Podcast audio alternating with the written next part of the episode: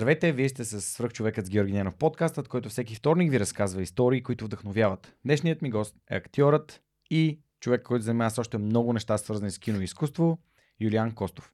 Малко повече за неговата история ще чуем след малко, а сега искам да благодаря на партньорите на подкаста, благодарение на които и този епизод достига до вас.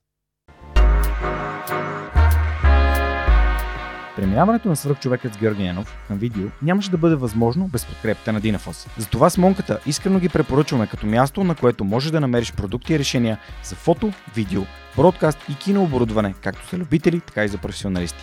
От създаването си през 2003 година екипът на Dinafos има една основна ценност – да работи за клиентите и за общността. В техния шоурум или по телефона ще получиш качествена консултация за това как лесно и изгодно да оборудваш твоето студио. Разбери повече на dinafos.bg. Използвай промокод SUPERHUMAN21, за да получиш свръхчовешка отстъпка. Юли, здравей, благодаря, че приема моята покана да участваш. Разбира се, ние отдавна се опитваме да намерим правилното време за да ти гостувам и сега вече е правилното време. Така, за мен лично винаги е правилното време, когато му дойде времето. Да. И не харесвам неща, които случват на сила. Ти си човек, който пътува доста, така че покрай моето участие в Преди обед разбрах, че ще бъдеш в България. Писах ти, пак възобнових чата и ти каза, да, тук съм, дай да го правим. Да. И миналата седмица даже се похвалих, че още до петък бях така направил, че да потвърдиш, че ще можеш да дойдеш и сега записваме. Да. Но епизодът ще бъде излъчен през новата 2024 година. Надявам се, че твоята история ще вдъхнови хората, които в началото на годината, януари, си казват: време да отида във фитнеса. И време ли да се боря за мечтите си и да правя нещо, което наистина ми харесва. Добре, разкажи си няколко думи за мястото в времето и пространството, в което те намираме в момента, с какво се занимаваш. А тук отвори така завеста на някои интересни неща, свързани с музика. Да. Освен, че си Макаров в Call of Duty 3. Всъщност това, ние го записваме малко след премиерата на играта, но се излъчва малко по-късно. Предполагам, че вече хората ще са изиграли цялата кампания, ще са видяли всички сцени с моя герой. Всъщност, може би, което е интересно да обясня за новите технологии, изобщо за играта. Call of Duty Modern Warfare 3, за който не е разбрал, играе Владимир Макаров, иконичен злодей, който го има в предната трилогия, но сега се завръща и аз взимам на металото, метафорично, да го играя след Роман Волански, мисля, че се казва актьора, който го озвучава в първата игра. В първите игри, в тази поредица, аз не само го озвучавам, ами правим, защото от последните 10 години, или те също 15 години, технологията много напредна и заради аватар основно има вече performance capture, motion capture, което обличаш се в една пижама с датчици, влизаш в едно хале с 200 камери, които снимат от всяка възможна гледна точка, за да видят всяко твое движение.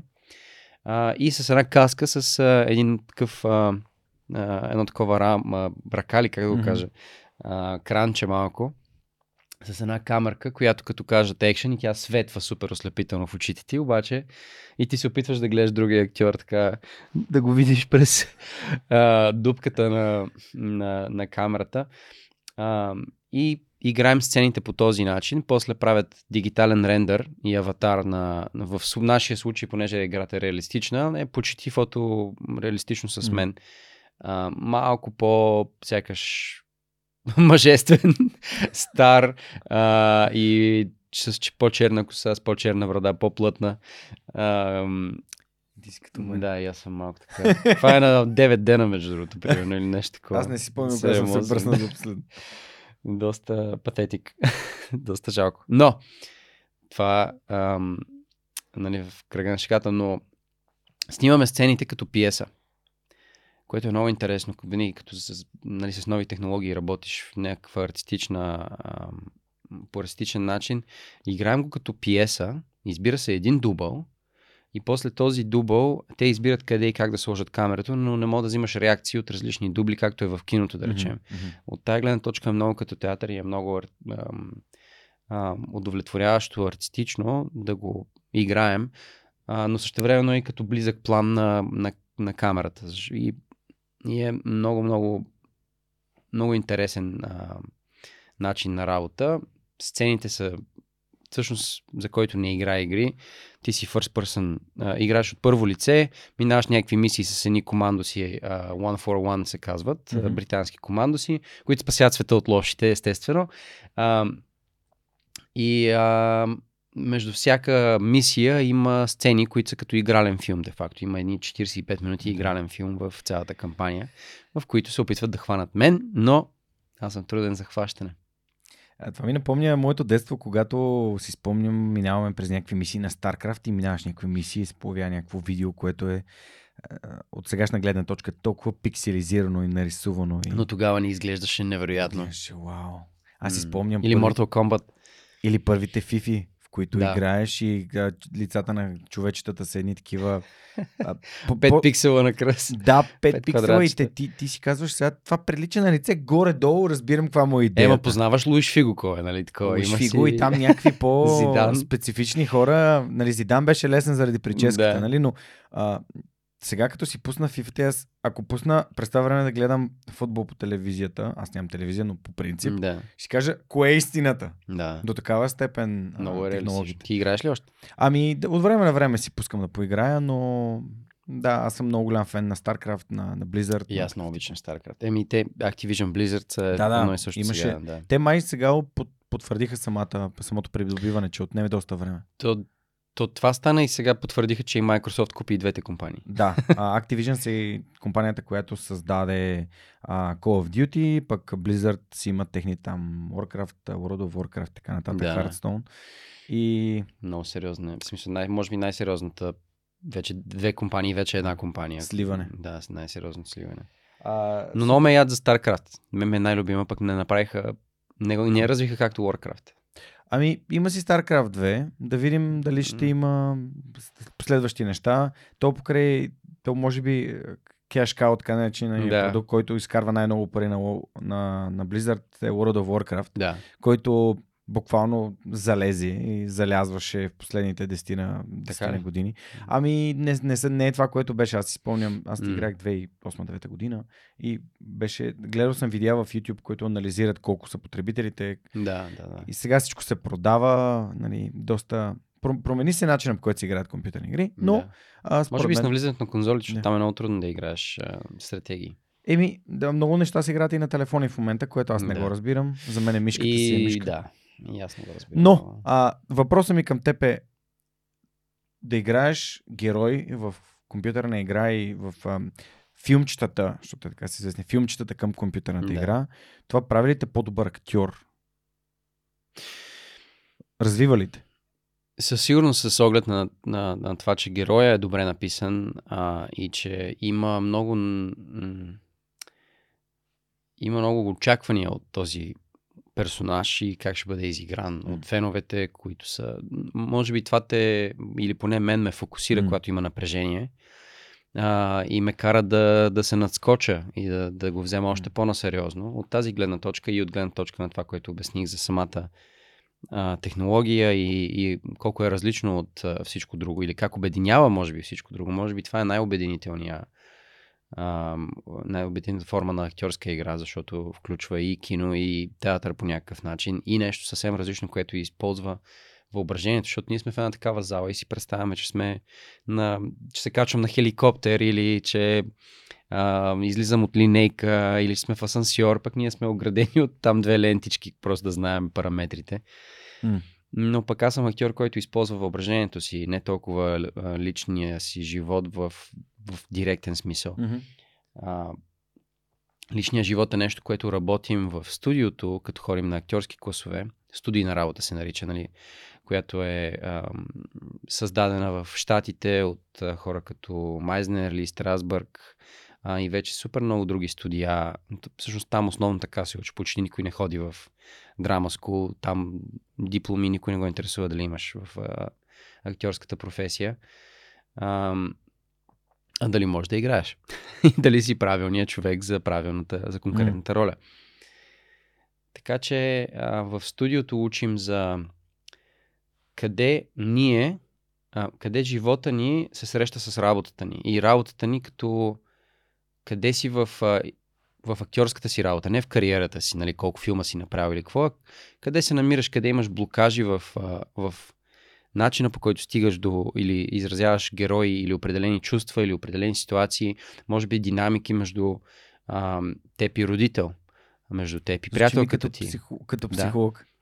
Много е, мисля, ние имитираме живота все пак, а пък психологията се занимава с това да дешифрира, може би, човешките отношения, и нашето е също, защото ние, за да ги изиграем, трябва да ги разбираме. Трябва да разбираме къде са ни проблемите в... Не задължително проблемите, но къде имаме, как се казва, предизвикателства в комуникацията и ограничения в комуникацията. Защото те много хубаво са ни го обяснявали, че всеки човек има всичко в себе си. Имаме първо ДНК, паметта на стотици прародители преди нас. Да знаем, че като чуеш шум, трябва да се стреснеш, защото може да саблезъбия тигър да ти изяде... те хвана за сънната артерия, ти изяде врата. Така че има неща, които са ни инстинкти, просто видово. И оттам насетне родова памет или вече това, което си преживял в живота си, дори в в подсъзнанието ти в първите години на живота ти. И ние вървим през живота и някакви неща ни се случват, без да осъзнаваме, че ако не отработим най-важните неща, няма как да спрат да се повтарят определени цикли. Така че в студиото работим точно върху това. Индивидуално се работи с всеки, не е, нали, да му кажеш, ето, примерно Станиславски е казал така преди 150 години, че трябва да се работи, да се изиграе нещо. А пък, нали, като цяло нещата се променят, стават все по-добри в образованието и не може да продължава да се преподава едно и също, без да бъде апликирано най-вече върху индивида, а не как учителя иска да го преподава, нали, което се случва много често в българските такива вузове по актьорско майсторство, но и в чужбина също, защото в тези студия в Лондон, да речем, идват много хора, които са завършили най-големите консерватории там за актьорско майсторство, и след 4 седмици там в студиото, имайки предвид, че то е веднъж на седмица, т.е. след 4 урока, да го наречем, са такива, аз наистина трябва да отуча толкова много неща, които съм научил за 3 години в Drama School. Ние го смятаме по този начин. Всеки човек има всичко в себе си, цялата човечност и цялата палитра от емоции и потенциалност за каквото и да е. И просто те са като джобове, в които бъркаш и го изкарваш за определената сцена. Но просто ти трябва да го правиш подсъзнателно, и трябва обаче, за да го правиш подсъзнателно и да изглежда, че не го мислиш и да го живееш в момента с друг човек, реагирайки и давайки му в сцената, трябва този достъп до... всъщност достъпа е много важен. Дали има цип и си така и излизаш вече от сцената, или си е ти малко гняв, е ти малко уязвимост, нали? И да мога да ти идва естествено. Затова работи много върху сцени. Да, те са точно инструменти. Нали? То се нарича актьорският инструмент. И колко е развит и доколко имаш възможност да стигнеш до всичките му нали, различни части. Много интересни неща съм виждал там, като има една актриса, която е невероятна. Тя е на към, може би, 50 години вече. Беше във филм с Оскар номинация, в Кан печелиха. Тя е завършила Drama School, ходи на студио вече на 40, нали, още от 39 примерно до сега, ходи на студийна работа, за да се усъвършенства постоянно. Тук говорим за майндсет. Учил си, завършил си, работил си с Нолан и с всякакви други такива невероятни филммейкъри, и в един момент... и ходиш всеки ден, всяка седмица на клас. В един момент тя стана и учителка в това училище, преподава във вторник, в понеделник е ученичка. В петък и събота беше заминала за Лос-Анджелес да ходи на Оскарите, в неделя бяха Оскарите, във вторник се върна да преподава и, нали, в сряда пак беше ученичка. Това е майндсета, който трябва да гоним изобщо в каквато и сфера да сме. Тоест, да не спираме да се развиваме. Абсолютно, да. Никога не спираш да... Когато спреш да учиш, тогава си умрял. Независимо дали тялото ти продължава да е живо. И всъщност интересното при нея, че тя може да хване всяка сцена и да ти изиграе за Оскар винаги. С изключение на сцени, Изключение на сцени с по-възрастен мъж. Защото не е отработил, или поне тогава, когато mm-hmm. го работеше, това не беше отработило отношенията си с баща си. Mm-hmm. Така че много е важно и там в това студио домашното ни е винаги, ако нещо излезе в работата, го наричаме, нали, в студийната работа, да си го отработиш през седмицата, с който трябва в истинския си живот. Дори да е просто да мога да си по-асертивен, да речем. Да мога да си казваш, господине, моля се, дръпнете, че сте много близо, примерно. Може ли таксиметровия шофьор да спре да пуши или да не си гледа телефона, докато шофираш? Много пъти не ги казваме тези неща и после мразим себе си заради това, че сме такива. Mm-hmm. Доста ми е помогнало през 20-те ми изобщо в Лондон, изграждайки се като човек, като артист, този тип работа в студио. Ще върнем назад. Да. Take me back. Take me back. To Alabama. Да, всъщност последното нещо, което исках да питам за нещата, които правиш в момента. Ти според International Movie Database или общо взето сайта, който всеки пита, има дъба. Какво да гледам, кой е участвал, на кого е музиката и така нататък. Mm-hmm. Участвали са при мен хора, които ги има вътре, като Антони Христов, например, от Pixar. Да. Имаш 35 активни и 3 очаквани така филма или участия, като в някои от тях си, нали, гласа на герой, в други си, нали, в ролята участваш. Shadow and Bone, нали, е нещо, което ми стана интересно, като гледах някои от твоите предишни участия, за да разбера повече за, нали, за твоята игра. Имаш и награди. Ама това цялото нещо е започнало буквално от студентския ти живот. Тази цялата ситуация, да си покажеш тази позиция, не е твоята дългосрочна детска мечта да бъдеш актьор. Mm-hmm. Тя е започнала в тежък период от твоя живот. Mm-hmm. И, нали, последното, което исках да питам е, когато отработваш неща, които забелязваш в студийното ти представяне там, имаш ли си това психолог или терапевт, с който работиш, имаш ли някой, до когото се допитваш, все пак тази стигма, това табу да се говори за психология в България, mm-hmm. все повече се отмива и хората искат да търсят професионалисти, които да им помогнат да работят с тези травми. Аз самия работя с моят психолог от вече 3 години. Mm-hmm. Работил съм на отношенията с баща ми, с брат ми, с бизнес партньори, всякакви такива неща, и това адски много ми помага.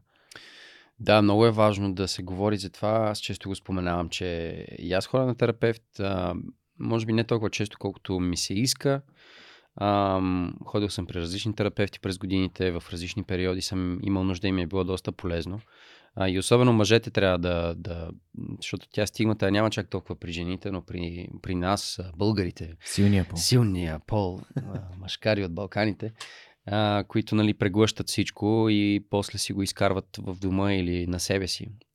Не случайно мъжете колко повече пъти от жените е броя на самоубийства, на успешни самоубийства. За жалост. Така че има много какво се говори по тая тема. Да, много е важно. В студийната работа конкретно ти си имаш там един, нали, учителят ти е, той е ментор и учител и дори в моя случай, моя учител има такава той социален работник е бил 9 години в Щатите. Е помагал на хора в не знам как се казва, не лудница, но mental institution.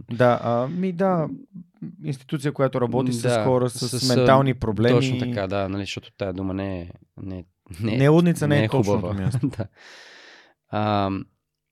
Така че той има опит. Сме гледали полет над куковичи гнездо. Да. Или Shutter Island ли беше с Ди Каприо.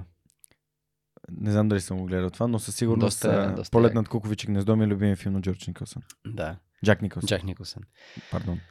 Here's Johnny! Shining. Това е The Shining. The Shining е книгата, първата книга, която жена ми не да ми подари да прочета. Това е първата книга на Стивен Кинг, която съм чел. Адски много ми хареса. Все още не съм гледал филма, но книгата много ми хареса. Да. И това ще да кажа, че не съм имал това конкретно да го обсъждам. Нали, всъщност това ми беше терапията на мен между 22 до 25-6. Там отработвах всичките тия неща. Добре, на сцената. Да те върна назад във времето. Ти си едно съвсем обикновено момче от Варна, баща ти работи на кораб, ти съответно имаш добри оценки, отличник си и всъщност... Разкажи малко за детството си, защото после отиваш да учиш в Холандия, да учиш бизнес. Да, имах прекрасно детство. Много родителите ми винаги са ми показвали много любов, винаги сме подкрепяли, винаги сме надъхвали, винаги са изисквали много също от мен в училище, в спорта в последствие.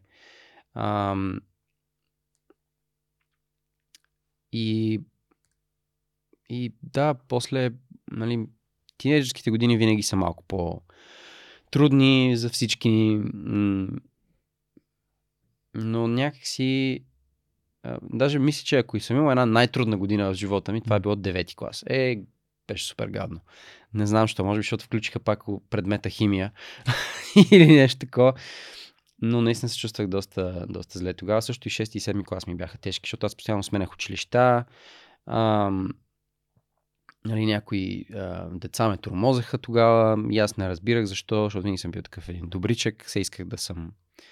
Нали, то това пак идва, нали, защото когато си, може би си много обичан и подкрепен, понякога не знаеш, че всъщност не всеки в света. Много е странно за теб, ти обичайки целия свят, че някой отвън от този свят пък без причина не те харесва, да речем.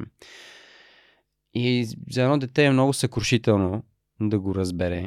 Всички се сблъскваме с това в някакъв момент. Много от нас и, нали, 20 ставаме 20, 30, 40, 50, 60 и продължаваме да търсим одобрението на най-непознатите хора, на най-маловажните хора. Дори ако щеш сега, като съм публична личност, някой коментар негативен или нещо такова, винаги се набива на очи, макар че той е един или два коментара от някакъв трол без име, който мрази себе си и затова пише. Нали? Това, което ми е... Да, проекция. Това, което не че се впрягам изобщо, но просто е някакво тъпо такова. И после си казваш горкия човек. Нали? И почвам пак през емпатия да го мисля, защото какво ли му е... Колко трябва да ти е тъжен живота и гаден, за да трябва ти да напишеш, да влезеш някъде конкретно, да напишеш нещо гадно за някой, който нищо не ти е направил. И не познаваш лично. Да. Имаше много як такъв лав. Том Холанд го беше казал, мисля, че... Том Холанд е актьора, който играе Спайдермен, за тези, които не знаят. Да. И той е цитат на някой друг, но той го, нали, на Кристиан Бейл, който играе Батман в филмите на Нолан, че ако имаш проблем с мен... Бейн. Бейн ли казах? Не, каза Батман. Батман, да. Не, Кристиан Бейл е Батман. Бейн е Том Харди. А Том Харди пък той е с джуджитсото, извинявай. Да. И Кристиан Бейл май е казал, ако имаш проблем с мен, кажи ми. Ако не ме познаваш и не можеш да ми кажеш, как можеш да имаш проблем с мен, защото не ме познаваш. Нали, който има проблем с мен, да ми се обади. Ако ми нямаш номера, значи духай супата въобще. Кой си ти, че да имаш проблем с мен? Не ме познаваш лично. И сега в този свят с кликбейтове, с саундбайтс, ако искаш тежи, с модифицирани, с AI неща, става много страшно и с cancel културата, която е абсолютно малоумна. Според мен и според всички също.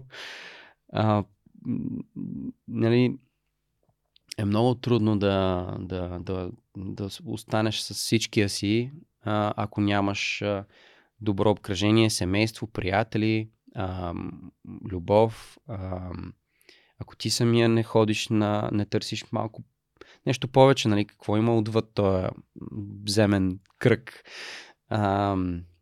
да търсиш смисъла, нали, отвъд материалните неща и вече такива неща като такива уреди, като да ходиш на терапевт или ако щеш на психодрама или изобщо да просто да имаш някакво хобби, което да те свързва малко с сорса, с източника, и да ти пълни душата, и не можеш да живееш през външния свят, трябва да първо вътрешния ти свят. Това пето говоря, терапевката ми го казва, че не трябва да живееш за външния свят и да се възприемаш през това как той те възприема, защото ще бъдеш постоянно несигурен.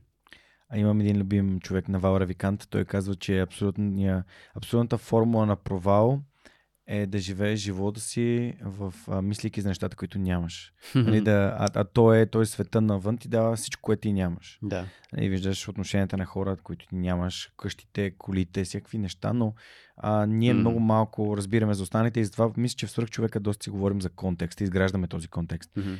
Откъде е бил мой герой, какво се е случило, какво го е накарал да вземе решенията, които е взел. Да, аз самия се припознавам в твоята история, защото аз също бях отличник. Нали, бил съм третиран недобре от някакви хора, но някакси моята вътрешна самооценка винаги е силно позитивна и не съм позволявал на хора да тяхното мнение да бъде важно за мен. Просто съм си казвал, това, че той не ме разбира, това не значи, аз няма да се справя. Чул съм десетки пъти за себе си, че ще се проваля, няма да успея, включително от близки хора, но аз съм казал, аз знам дали ще се справя. И това с подкаста беше същото и нали, за мен тази увереност е много важна. И мисля, че ти много добре гледах ти TEDx лекцията от TEDx Витоша, по изключително добър начин обясни колко е важно човек да вярва в себе си и да има кораж да преследва това, което е важно за него. Така че благодаря ти. Надявам се, че хората ще отидат и ще изгледат тази лекция. Тя е на английски, но е страхотна. Много ми хареса. Защото ти си... Аз съм много горд с... Беше едно от най-трудните неща, които съм правил. Звучеше като се едно споделяш. Цялата лекция звучеше като се едно ти си тук в Свръхчовек и разказваш и споделяш по-структуриран начин, защото разказа една история, която започна с това откъде си. Това беше трудното, структурата. Защото иначе да си говорим така много лесно. Но... И аз се знам историята, но всъщност става интересна история, която пак може да има някакъв... да е полезен, че аз получих поканата 2.5 месеца по-рано. Имах време да си напиша всичко. Естествено го написах 10 дена преди лекцията. Беше двойно по-дълго, отколкото трябваше и малко разсеяно и малко, нали, по-емоционално в негативен смисъл към културата на, нали, това да си известен и да си еди какво си, богат или каквото и да, нали, от тези неща, за които говоря вътре. 3 дена преди това написах горе-долу финалната версия и въобще не трябваше да я учате първа. После си викам, дай поне да си взема едни чичи, това е така, едни карти да чета от тях, защото тегаво иначе. Но мисля, че се получи много добре, но много бях стресиран преди това. Такова сценичната треска ме беше ударила, обаче си такъв си викам или няма стане нищо, или трябва... викам какво мисъл, отива и го казвай, нали, какво толкова. Дишаш 2-3 пъти, гледаш се в очите и отиваш. Много хора си казват, аз не мога да говоря пред публика, но ето, че след като и Юли, който има 30 плюс участие в филми, къде ли не, се притеснява от това, то е нормално. То е между другото много интересен факт. Има една така наречена Александър техника. Мисля, че е един австралийски актьор, ако не се лъжа, който измисля една техника, която е свързана много с дишането и с постановката ти. И упражненията са повечето такива. Как да застанеш, седнеш по начин, по който както ти седиш. Супер си спокоен. Нали, аз принцип съм малко по-нервах с таком. Там обясняват, така трябва да стоиш, за да може да се чуваш най-добре, да си в силата си. И правихме един експеримент. Ние сме 10 човека в стаята. Един човек сяда и само го гледаме. Без никой да говори нищо. И как му се променя тялото, нали, става му малко такова неудобно. И те казаха, това е, пак говорихме за тая, нали, памет на човешкия вид, която е вградена в ДНК-то ни. Едно от и не случайно в статистиките най-големия страх на хората. На второ място е на трето място е смърт, на второ е паяци, на първо място е публично говорене. Причината била, че още от началото, когато някой изгафи в племето, а племето е 20, 100, 200 души максимум. Нали? 150 май беше. 150, да, до 150 преди, нали, когнитивната революция да ни се включи. И всъщност ако сгафиш, отиваш на племенен съвет, така нареченото, което е най-лошото нещо, по-лошо от смърт, защото ще те изхвърлят. Ти сам в природата може да оцелеш много, не много дълго време без помощта на племето си. И това линчуване е било толкова, нали, всички много са се страхували от това. Затова ни е вградено все още, като излезем пред хора, да знаем, това е, сега ще ме убият, ще ме фърлят камъни, край с мене. И затова се чувства все едно края на света винаги. А се замислим, че има и някои хора, които им идва отвътре да го правят, и това може би са тези 1% племенни лидери, които винаги са говорили пред племето, знаейки, че няма да бъдат изхвърлени. Така че има и такива хора, които им идва отвътре много.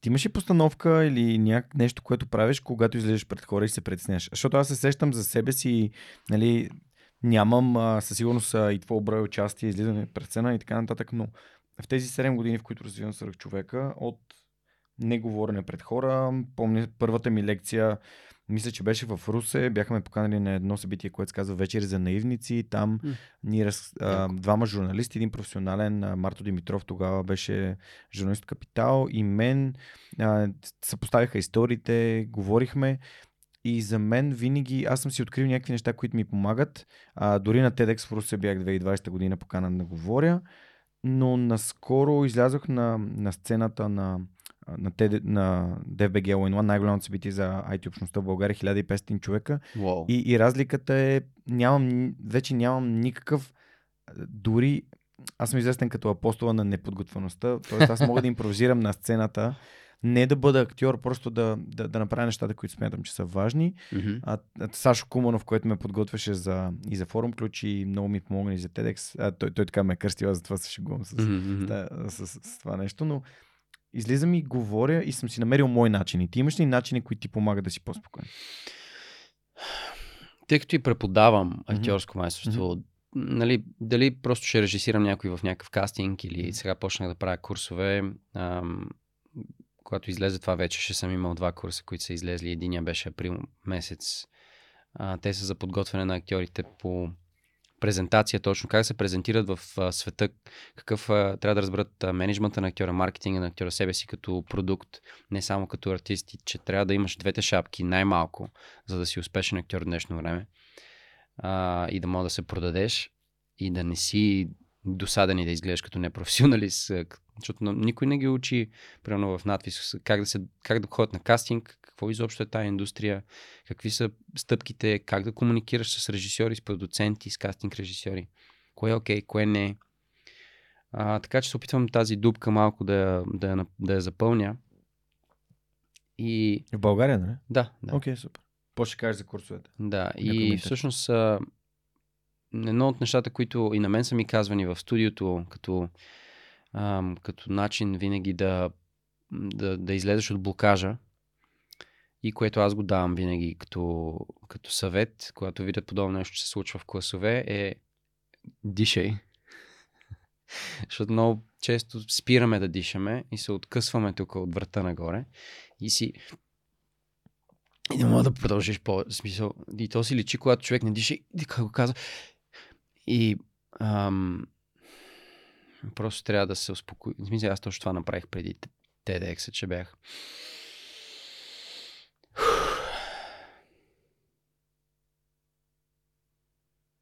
Изведнъж и погледът ти става много по-жив. И си много по-себе си.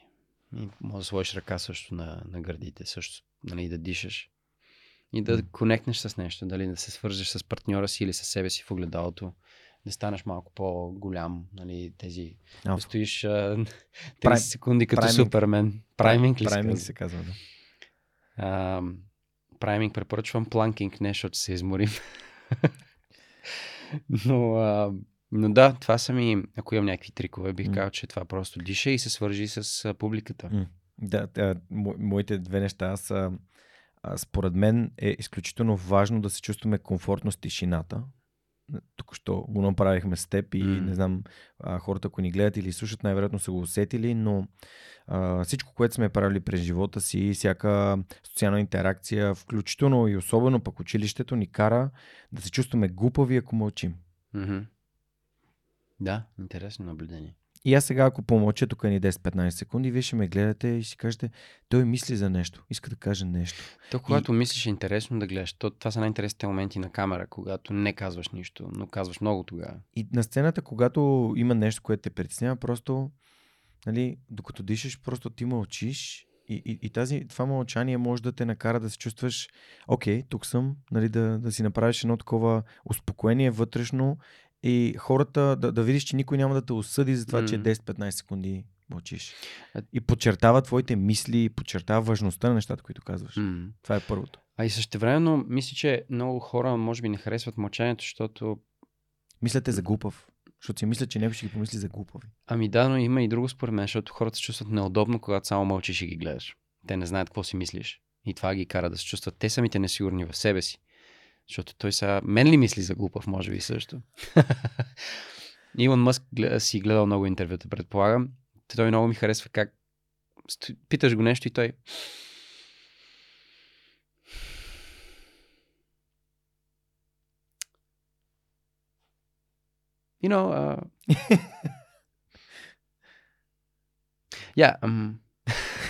и такъв и може и 20-30 секунди да си постои, ама чакат да го чуят какво ще каже. И имаше едно интервю с BBC, не знам дали го гледа той наскоро, за X ставаше дума нещо, BBC му правяха някаква пак поръчково нали, нещо, да си прокрадна техните неща, тяхната адженда. И изведнъж той каза: тук, защото те хванах да лъжеш на интервюращия. Ти каза еди какво си, а сега казваш, че не мога да дадеш пример за еди какво си. А каза, че е лично твое усещане. И той: не, ти излъга. Ти тук, що излъга. И той: не, това не е интервю за мен, това е интервю за теб. Как така да не е интервю? Аз интервюирам теб, колкото и ти интервюираш мен. И беше супер. Викам, много мога се научи от него. Да. Това е да си в контрол. Просто се усеща, че си в контрол. И втората ми техника е, когато мога да гледам хората в публиката. Просто избирам някого и все едно му разказвам на него и говоря на него. И минавам, говоря на теб. След това поглеждам, говоря на него или на нея. И така сменям хората, на които говоря. И така става лично. Защото усеща се от публиката, че не съм просто нещо да си бъбря там. Но това си неща, които аз съм трябва да е свързано, иначе става наистина лекция на учител в университет. Което е неконкретно и така. Добре, връщам те пак назад. Ти като дете започваш да тренираш плуване. Казваш, че въпреки, че не си го харесвал, това не е било твоето нещо, имаш много-много медали и си ходил по всякакви състезания и си продължил да го правиш, за да докажеш на себе си, че вътре има нещо за теб. Разкажи ми малко повече за тая част от твоя живот, защото за мен спорта и грижата за тялото е много важна, но тук има едно нещо, което учениците, тъй като обикалям училище из цялата страна, нали, във Варна съм бил в в четвърта гимназия, бил съм в първа езикова. Аз съм от четвърта. Четвърта или пета. Почивка горе. Не в почивка. До мегето долу някъде. Пета. Значи е пета. Значи съм бил в пета, в първа. Ще реде да отидем в четвърта. С огромно удоволствие. Аз в момента даже тук в понеделник бяхме в Разлог, в Средно училище братя Каназиреви. И в Белене, в Сещова бяхме през октомври. Като ходя при децата и им обяснявам, че живота е труден, има трудности. И това да продължаваш въпреки трудностите, те научава адски много неща.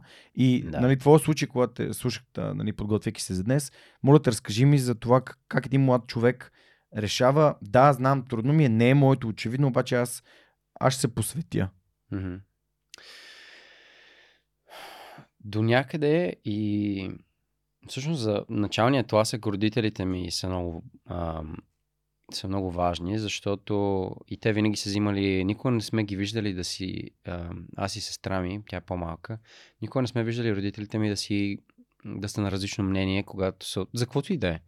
Тоест, те са били със сигурност, но винаги са го говорили помежду си, преди да дойдат и да презентират една обща позиция за нещо, когато се касае нас, да речем, или семейството. Нали, това типичното: тате, може ли, еди какво си, питай, нали, майка ти какво каза, тя каза не, значи не. Или обратното, нали, мамо, питай баща. Нали, те винаги са били партньори и съм виждал това много красиво нещо, как гледайки назад, бих искал и аз някой ден да бъда така. с моите деца и с моята партньорка. И първоначално аз ходих на тенис, примерно 2 седмици, на 9 съм бил, да речем. Нещо там не ме изкефи треньора. После ми казах, хайде поне да го научим да плува. Отидох там да плувам аз, защото имах и нали, може би страх от водата, от морето. И аз имах. Да, то... Ще помня, че дядо ми Бог да го прости, просто ме беше метнал един път, нали, това типичния начин да се научиш да плуваш. Той ще проплува, нали, такова, аз почти се отдавих там в морето.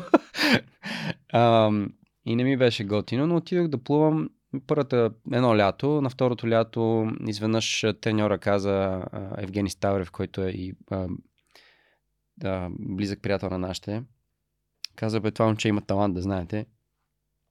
Искам да го тренирам редовно. И, нали, отвъд лятото. И продължих да тренирам редовно. В един момент, след година и половина-две, взе, че се почнаха да се получават нещата. И след още 2 години, примерно, почнах да взимам медали, да съм, нали, което е много приятно чувство, нали, да се състезаваш изобщо. Нали, аз в началото имах и проблеми психически, така не можех да се представям толкова добре на състезание, колкото на тренировка. В последствие обаче стана обратното. Ми трябваше да има състезания, за да мога да се съсредоточа и да ги убия. Но не ми е харесвал никой тренировъчния процес. И може би защото е много репетитивно, много е самотно, нали, главата ти е под водата, не е колективен спорт. Аз се исках да ходя да играя в футбол в училище, мен сега ми се караше за това треньора ми, защото, нали, плуването изисква страшно много. Бих казал, че може би е най-трудният спорт, точно заради това, защото е в друга среда, не е на земята. И всяко нещо, което правиш на земята, като друг спорт, влияе на мускулите ти по грешен начин, който не ти помага в плуването. Нека да си, каквото и да е друго, и да си риташ или да такова, няма да ти попречи. Другото гадно е, че като спреш с плуването за 1 седмица по някаква причина, дали си болен или каквото и да е, връщаш 2 месеца назад, не 1 седмица назад. И е много неблагодарно от тази гледна точка. Аз бях много болнав, постоянно се разболях преди зимните състезания, съм пропуснал почти всички зимни състезания. Всичко това ти разбива сърцето и си така, за какво го правя. Обаче в същия момент, нали, баща ми казва, изкарай до 7-ми клас, изкарай до, нали, до гимназията, после ти ще си решиш. И всъщност бях спрял 7-ми клас там, за да уча да се подготвям. И тялото ми почна да се променя по начин, по който не харесах. И си казах, не дай да взема да се върна малко в басейна, че не е готино. И продължих да тренирам. Малко вече тогава беше мое решение. Mm-hmm. Защото баща ми каза, добре, прави каквото искаш, нали, що ме ти харесва. Викам, сега пък взех да взимам медали, момичетата почнаха да ме харесват сякаш. И затова продължих на инат. Но е много-много важно, защото докато другите хора в училище ходеха по кафенца, аз съм плувал по 5-6 км на ден, ходил съм на фитнес, спазвал съм някакъв горе-долу хранителен режим, не съм, нали, не е нещо скандално, но и това нещо, че се чувства, че, нали, бях национален отбор, че си принадлежиш на отбор, първо на клубния си отбор, после националния отбор, ти дава много, много самочувствие. Много е важно, според мен, спорта, даже е задължителен. Не е нужно да си състезател, но е задължително да има нещо, което да обогатява физическата ти култура, защото, нали, много влияе и на дисциплината ти и изобщо на коража и също така на волята. Така че ми е помогнало много, но просто вече като преместих се, плувам в ПСВ Айндховен, като заминах за Холандия да уча бизнес менеджмент. Той си отишъл в Айндховен да учиш? Тилбург, който е на 30-40 км от Айндховен. Да. И пътувах всеки ден за тренировка. Нали, най-гадното беше сряда. В 6 сутринта във водата трябва да си. И 4 часа трябваше да стана, и 4:30. А пък аз заспивах в 3. Просто защото имам някаква от малък, някаква такъв тип. Нещо като инсомния, но в смисъл просто не мога да заспивам. Лягам си в... Плувал съм цял ден, ходил съм на училище, учил съм такова, минало е всичко. Социални интеракции, и в 10:30 винаги съм бил в леглото, дори в гимназията. Обаче не мога да спа до 3. Защото си мисля за какъв е смисъл на живота, утре какво ще правя след 10 дена, какво ще правя след 10 години, къде ще съм. И такова си фантазирам и си мисля и си разсъждавам и не мога да спа. Или се притеснявам за нещо. До някъде все още е така, но доста по-добре. Добре, тук идва момента, в който ти каза, че заминаваш за Холандия. Разкажи ми за всъщност как се решава едно момче от Варна да отиде в Холандия. Защо в Холандия? Ти избираш да учиш менеджмент, да учиш как да развиваш бизнес, предвид семейния бизнес, който се приема, че в даден момент ще се върнеш, ще станеш част от него. Да, стана много случайно, защото за мен, и аз тук ще отворя на скоба предварително, че един 19 годишен човек, почти нито един 19 годишен човек не знае с какво иска да занимава. С това те питам. И в чужбина, знаеш, има gap year. Тая годината, в която ти разрешават да пътуваш, бачкаш някаква гадна работа, нали, така реч, ти скъсат шортите, нали, от работа. Ако щеш да обикаляш и да живееш в чужбина, да учиш език, да се социализираш, каквото и да е, нали, просто малко да опознаеш себе си и света отвъд социалните кръгове и семейната единица. И това липсва в България. Тук винаги съм казвал шеговито, че съкън, ако не запише нещо детето, баба му и дядо му, как ще излязат пред блока, с какви очи ще излязат пред съседите. Нали? И затова записват хората някакви абсолютно малумни специалности, просто защото не са влезли с което искат. Не бе, хора, просто малко се опълчете на вашите. Всъщност баща ми е казал, че един от най-гордите моменти е, когато съм му се опълчил и съм казал, не бе, няма да правя това, което вие ме съветвате, или кога ще си правя, каквото сега си искам. И макар че са се ядосвали на момента, след години, нали, 10 години, примерно по-късно, каза, тогава бях много горд от тебе. Кая, да покажа малко характер. Щас се съм бил послушен, нали, ученик, така нататък, но в един момент ти си имаш своите особености и в един момент ставаш, нали, човек, мъж, пълнолетен или каквото и да е. То може да дойде и по-рано това нещо. Може да дойде и на 10, и на 12. Ставаш отговорен. Да. И ти всъщност поемаш отговорност за решението си. Взимаш са твоите решения. Дори да те заключат от вкъщи. На 18 вече не би следвало да те заключат от вкъщи. Да. Не, да те заключат, да не можеш да се върнеш, ако отидеш на дискотека. Имахме един такъв казус, като бях в Холандия, всъщност бях доста депресиран и се връщах в България да се напивам, да излизам. Имах такъв тегъв период, година и половина, когато просто си изгубен и не знаеш какво искаш. Това бяха тъмните години за мен, наистина. Може би трябва да разкажеш какво те отвежда там. Затова сега отиваме до това как отиваш в Холандия и всъщност как стават тъмните години. То е свързано, защото изведнъж си 12-ти клас, всичко е готино. Шампион си на България, такова, тренираш си лятото, излизаш вече с пълнолетен, може да те пускат дискотеките легално, защото сте пускали и преди, но вече се чувстваш по друг начин.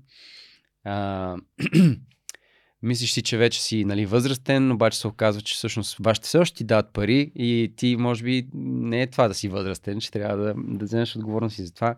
Ние преподавахме плуване с най-добрия ми приятел Марто тогава, защото и двамата ни бяхме в Черно море. И сестра ми, аз не знаех какво искам да уча. Сестра ми на 9 тогава, или на колко да е била, на 11, дръпна някаква брошура дръпнала от някъде, учете в Холандия. Аз тогава не исках да уча на испански и да ходя в Барселона да уча, което сега виждам като доста тъп ход. И си викам, искам да уча на английски. За Англия бяхме вече закъснели и намерихме някакъв университет, който пишеше най-добрия университет по бизнес в Европа, или там топ 10, и отидваме ние в Тилбург.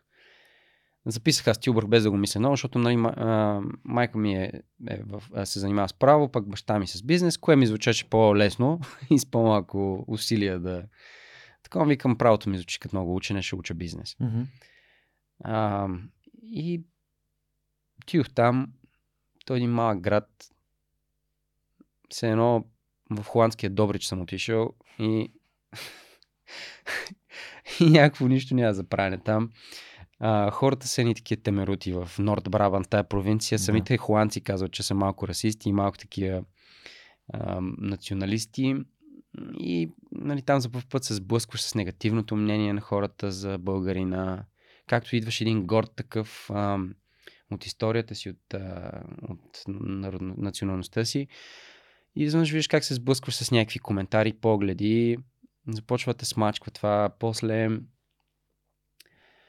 там нямаше и много социален живот. Събирахме само момчета българи, там нямаше и момичета. Това може би също не беше много, не помагаше много на ситуацията. И учеше неща, де ти е все едно за тях, някакви математики, пак някакви финанси, дето, нали, аз не бях лош по математика, ама и баба ми, Бог да прости, много ми помагаше с това, но някакси не е моето, нито плуването беше моето, нито бизнеса беше моето, нито сега, между другото, имайки бизнеси, нищо от това, което съм учил в университета, не ми помага и грам, дали да разбирам бизнес света, то си е по-скоро на нюх. И да, и се чувствах много, малко по инерция се взе решението, нали, съответно, и затова и аз по инерция така продължих, спрях да, почнах да бачкахме там, примерно в супермаркети, редил съм ламинат един ден, такива някакви интересни неща с ръцете си правиш, нали, да работиш в супермаркет никак не е интересно, там много пък много беше гадно, защото хем ние не можем да работим някакво поне да говориш с хора, защото не говорим холандски. Трябваше само да редим кашони, да търся на холандски специалната горчица, къде стои. И направо щях се самоубия там. Беше толкова. Беше много тегло. И това е една от първите работи, които работя. Все пак. Те ти се карат там, някакви квоти, юркат те, усещаш как, нали, само тебе юркат, защото си българин, или така поне си мислиш. Като имаш някой кофти шеф. Нали, за мен, аз имам един базик, най-лошите хора ги стигат до middle management позиции. Разбираш ли, защото хем не е кадърен, за да е по-нагоре, хем, нали, има малко власт и изведнъж почва да си го изкарва на хората, които са били на неговото ниво преди 2 дена. Станфорд експеримент. Да. Много интересен експеримент. И точно това, нали. Дай, нали, на някой некадърен малко власт и виж какво става. И всъщност почнах да не излизам от вкъщи, не ходех на лекции, защото не беше задължително, само един ден в седмицата, не си излизах от стаята, спрях да спортувам, прекъснах с плуването вече на втората година, бях решил, че ще се пенсионирам. Направих бенефис и край. И така почти развих астма, дълги часове съм прекарал целите ми дни са минали в леглото с една купа спагети с кетчуп и кашкавал. Възможно с най-минималните усилия. И я ми гледам някакви сериали. Нали, Дневницата на вампира, там с Нина Добрев. Много филми гледах. И всъщност преглеждането на Черния рицар с Хит Леджър и неговия перформанс като изпълнението му на Джокера. Бях го гледал толкова много пъти, ще научих репликите. И един ден си го изиграх просто и се снимах. И тогава нямаше селфи камери и си го снимаш, нали, така, дали ще си оцелиш лицето, нали, няколко пъти го снимах и после си го гледам и викам, аз ставам, бе. Готино. И съм такъв, очакай. Да съм актьор е професия, която аз може би мога да пробвам. И това за първ път ми хрумна целия ми живот. Макар, че винаги сме се събирали, ние сме нърдове и сме се събирали и сме гледали властелина, Star Wars, имал съм лайтсейбър и съм си правил такива светлинни мечове от кадастрони, една пръчка увита в кадастрони с тиксо и съм ги боядисвал в различни такова и сме се събирали да се дуелираме вкъщи. Майка ми в един момент ги изхвърли и каза, време е да ходиш да си намериш гадже, стига с тия пръчки, тук сте се били момчета.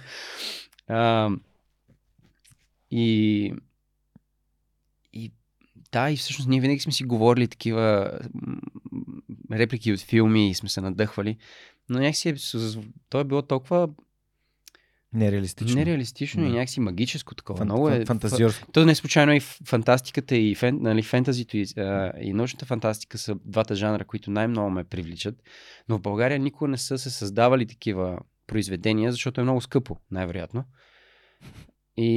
А пък бюджети тук няма и все още почти няма. И не ми е хрумвал никога да съм актьор в България. Тук съм си мислил, че все трябва да е в театъра нещо. Аз като съм гледал някакви неща, не са ми били супер много интересни. Марио Скуркински само ми е правил впечатление колко е пленителен да го гледаш и как разказва. И гледал съм и монолози негови като малък. Някакси не ми е било, не ми е хрумвало дори. И това извъж ми хрумва в стаята в Холандия, депресиран, почти развил астма от пръхта, която не чистя с седмици. И си викам, Мишо, отива в Лондон и станах актьор там. И що в Лондон?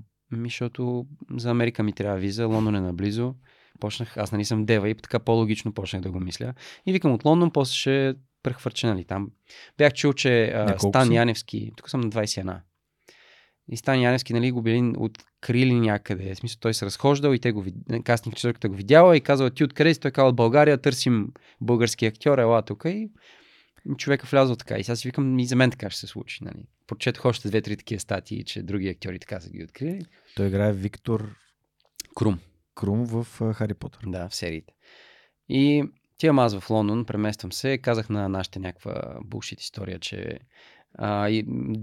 английския ми нещо не се развива, защото говоря само с турските колеги в супермаркета и там английския беше на ниво О, комшо, how are you? Good, good, very good, how are you? You know, верк, верк, верк. Защото те са холандски турци. Да. И това ми беше интеракциите. Верк е work, нали, работа. Да, верк, верк. Верк, верк, верк, you know. И аз така викам, да, нали, наистина ми се даунгрейдваше английския. И трябва да отида в Англия. И си говоря с англичаните. И си преместих. Представям, викам, прей, каквото искаш, само си не ме занимавай. Просто си премести там. Намери си университет, премести си, нали, това е. Преместих се, аз намерих единственото място, което приемаше трансфер, защото викам сега още 3 години да, или повече да загубя. За мен бяха загуба на време. И там си довърших, взех 2 за една или година и половина за една в един колеж към университета на Кардиф. Но такова абсолютно проформа. Довърш вече знаех, че искам да се занимавам с това нещо. Или може би не веднага, но малко по малко приехаме в Националния младежки театър с първия ми монолог, който някога съм правил. Бях на кастинг.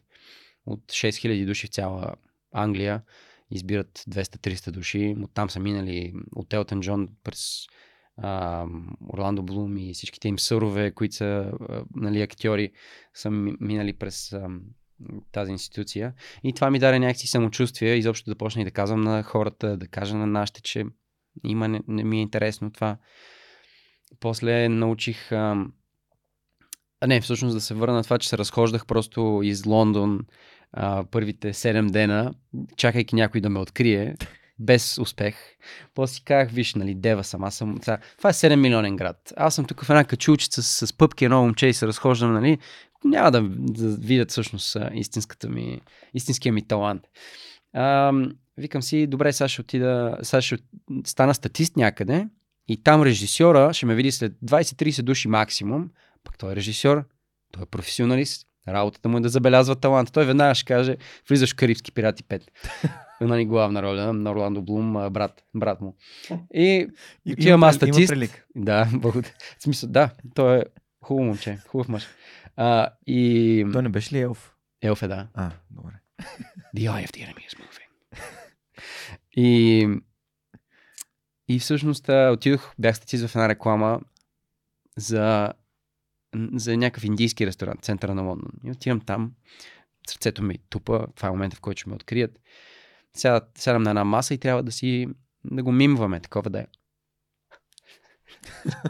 С някаква мацка сме насреща се едно, това ни е сценката. Режисьора ни обяснява и аз такъв, да, няма проблем. И той си имаше основните актьори, които ние бяхме бекграунд просто, ние сме отзаде. Нали, той си има други, които ги снима как се радват в ресторанта. И такъв мина цял ден, не ме забеляза. Нали, обменихме няколко думи, но сякаш не забеляза големия ми талант. И си викам, добре, няма стане така. Трябва да почна да играя. Аз няма кой да питам. В Google и няма особена информация. И не познавам никакви... 2011. Нито в България познавам някакви актьори, нито в камони в Англия. И трябва сам да си го измисля някакси този път, да си го начертая. И всъщност викам, сега ще ходя на късометражен филм. Намерих едни платформи, там пусках разни кастинги, нали, снимки. Отидох на много кастинги. Все по-добре ставам. Все аха да спечеля ролята. Накрая спечелих 3 филма поредни. Снимах ги, излязоха, късометражки, такива студентски.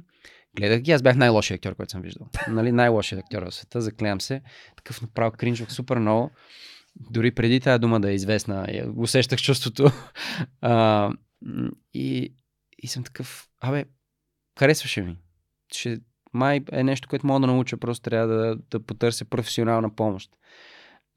Да ме обучат малко. И така, викам, не съм явно самороден талант, няма да ме видят на улицата, ще трябва да се постарая малко повече. Нали? И после всъщност завърших бизнес менеджмент. Нали, тая известна история, че изгорих си дипломата, хвърлиха през прозореца, казах, защото бяхме ходили на един курс, който ни беше напълнил главата така с вдъхновение, макар че всъщност той е учител, в последствие се оказа, че е абсолютен bullshit артист, го наричаме, и само лъже хората, взимат парите. Измамник, да.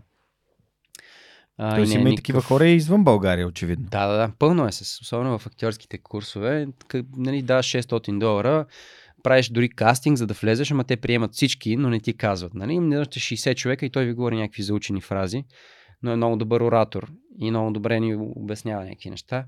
Но пък имаше и положителни неща, защото той е success coach повече, отколкото нали, учител по успех, да го наречем, отколкото актьорски. И наистина някои неща там ме вдъхновиха. Нали, не мога да кажа, че е било напълно безсмислено, но знам, че за някои хора самият човек не е готин и се отнасяше лошо към тях и ги смачка. Това не е идеята, нали, да платиш £600 и да те смачкат и да не искаш никога да занимаваш това.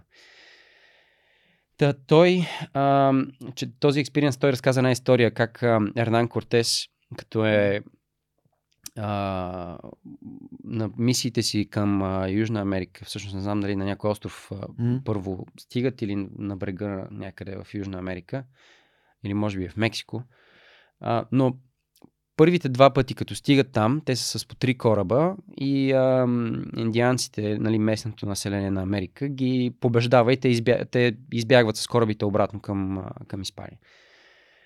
И третия път, като се връщат, той казва на неговите хора да изгорят корабите. Защото когато нямаш план Б, се впускаш директно в план А и по този начин покоряват всъщност в последствие Америка. По-фокусиран си. Да. И той ни го обясни така, каза на едно момиче да застане в един ъгъл и най-големия мъж, който имаше в класа, да застане срещу нея. И тя каза, той иска да те изнасили, иска да те убие. И зад нея има врата. Какво правиш? И тя излезе през вратата и избяга. Той, добре, сега ела тук. И я закара в друг ъгъл, където няма врата. Какво правиш? И тя изведнъж стана като такова и искаше да се бие. Когато нямаш план Б, се биеш до смърт за плана. И много ме дразнеше, всички ми казваха, ти винаги имаш тая диплома, много гадния израз, to fall back on, нали, на български, да се облегнеш на нея, да се върнеш назад и да се облегнеш на тая диплома. И аз не исках да имам план Б, за да мога да съм успешен в план А. И метафорично, действително си я изгорих, но беше метафора към комитмента ми, към отдадеността ми към актьорското майсторство. Нали, впоследствие, като го разказах за първи път това на някакво интервю, и баща ми, ти верно си изгорил дипломата. Викам, не, тата, не. Чакай. Защото пък същевременно нашите са ми дали толкова много, включително и финансово са ме издържали, докато съм учил в Холандия и после, нали, в Англия, докато не си взех дипломата. И не исках да изглежда като нещо, което е някакъв бунт срещу тях. Да, че и че съм неблагодарен. Да. Напротив това, дай Боже всеки наистина да може да има такива родители, които го подкрепят и финансово са имали възможност тогава. Това не е нещо против тях или това е просто моя живот. Аз съм си избрал този път и си казвам, това е, нали, начина. Нали, после си взех отново сертификат, дадох го на баща ми да го сложи в рамка. Да, това е най-лесно. Да си се радват. Нали, винаги го имаш в университета, ти като си го завършил. Да. Но просто наистина, дори не знам къде е тази диплома. Добре, а всъщност има ли неща, които университет ти е дал, дори цитати, уроци, неща, които ти прилагаш в работата ти като актьор, като продуцент, като човек, който взима с кино? Все пак има и много икономика, ти казваш, нали, менеджмент, как се управляваш, как се продаваш. Между другото, единственият интересен курс беше курса, по който получих, там е по 10-балната, 5,50 е тройка, т.е. под 5,50, под 55% правилни отговори си скъсан. Да. И имах единица. на счетоводство. След което един приятел на баща ми просто ми обясни някакви неща един ден за 2 часа и имах 9. И счетоводството ми стана много интересно. Нещо, което може би в училищата трябва да се... Не, може би със сигурност ще да е полезно, ако в училище се учеше. И също да разберем, че трябва да плащаме данъци в някакъв момент, че трябва да се отчитаме пред държавата. Какво изобщо значи това? Какво е фирма? Защо се създава? Как нали, изобщо да разбираш от счетоводство и от как си пуснеш данъчната декларация? Това трябва да е абсолютно задължителен курс в училище. Дори в университета не се изучават повечето. В смисъл, и в университета никой не е знал за това. Никой не ме е обяснявал, че някакъв момент ще плащам данъци. И така и особено пък на артистите, да не мисля, че един такъв забавен факт, нали, когато Мария Бакалова тя завърши надпис, в момента в който я каснаха за борът и за пръв път се сблъска с концепцията данък. И беше така, как така ще ми вземат 30%? Нали, защото щатите там гърбят яко. И викам, да, или това, или затвора. Германия са 40 и няколко. Да, ужас. Много е гадно, нали, защото се чувстваш супер ограбен, особено пък в България, където нито имаш инфраструктура, нито има нещо, къде отият тия данъци, се чудиш в крайна сметка. Но трябва и трябва всички да сме, нали, той е най-тъпото, че най-богатите... Договор. Да. Точно. Нали, полицията те пази. Да.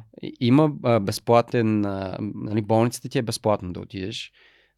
Да отидеш да учиш, да. Нали, какъв проблем. И държавата, университетите. Да, държавата. Нали, те не са точно безплатни, да, но държавата всички обществени услуги, тя от нашите данъци плаща. Нали. Да. Аз съм за плащането на данъци. Естествено. Вярвам, че трябва да има данъци.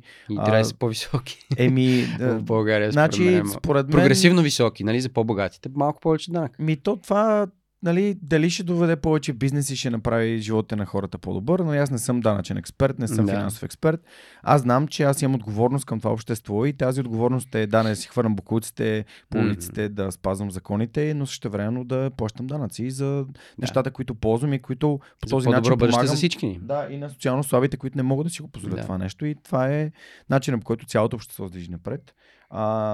Вярвам в нали, тук Айн Ранд и либертарианството. Знам, че човек като собственик на нещо трябва да може да вземе решение, но същевременно пък аз имам и някакви такива малко по-леви убеждения, свързани това, че ние не сме тук сами на тази земя и трябва да помагаме на другите хора, които в момента са нали, не са в най-доброто си финансово състояние. И трябва да мислим за природата грешки. И за животните и за всичко това. Някой, не знам дали в твое интервю го бях чул, че нали, тинейджерите, като излизат от университета, нали, те не са без пари, ами... За милениалите. За милениалите, да. Да, че нашето поколение е милениал. Ние не сме бедни, а сме разорени. Да, точно така. Но това е защото нали, концепцията за какво са разходи, какво е финансова грамотност, какво значи да спестяваш... Кредита, какво е концепция. Кредит? Какво е кредит? Как трудно се връща? Трудно се връща. Понеже брат ми е завършил в Англия висше образование и знам, че си има кредит, който той е дължен да изплаща. Студентските кредити, да.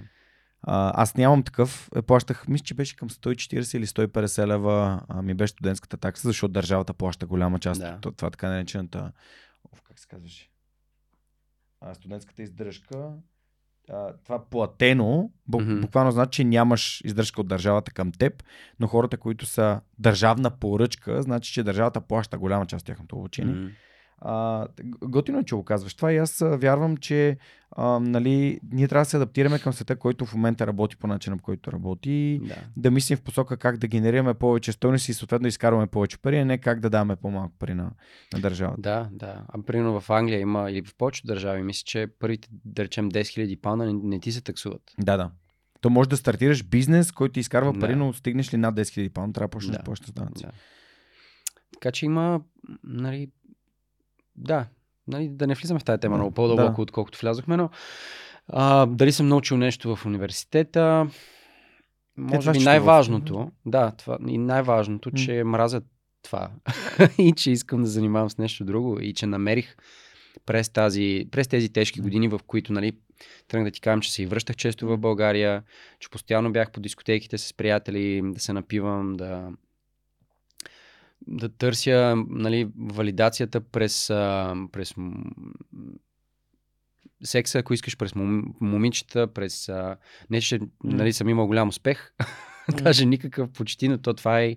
Още повече те кара да влизаш в нещата и да пиеш и да се правиш на готин и не знам си какво си. И се прибирах в началото през 2 седмици в България, защото бях... Но съм имал много гадни напивания и сцепки и такива неща. Но това е защото съм страдал и не съм знал с какво искам да се занимавам и съм се чувствал като затворник в Холандия и аз съм си изцяло виновен за това. И това е най-трудното да си го признаеш и изобщо да го разбереш, че ние сме виновни за ситуацията си в 99% от случая. Или ако не сме виновни за ситуацията, сме виновни за това как ще мислим за нея и дали ще се опитаме да излезем от нея. Тук според мен е много важно да въведем едно друго паралелно понятие, което ни кара да се чувстваме по-спокойни, то отговорни. Защото вината като вина е нещо много тежко.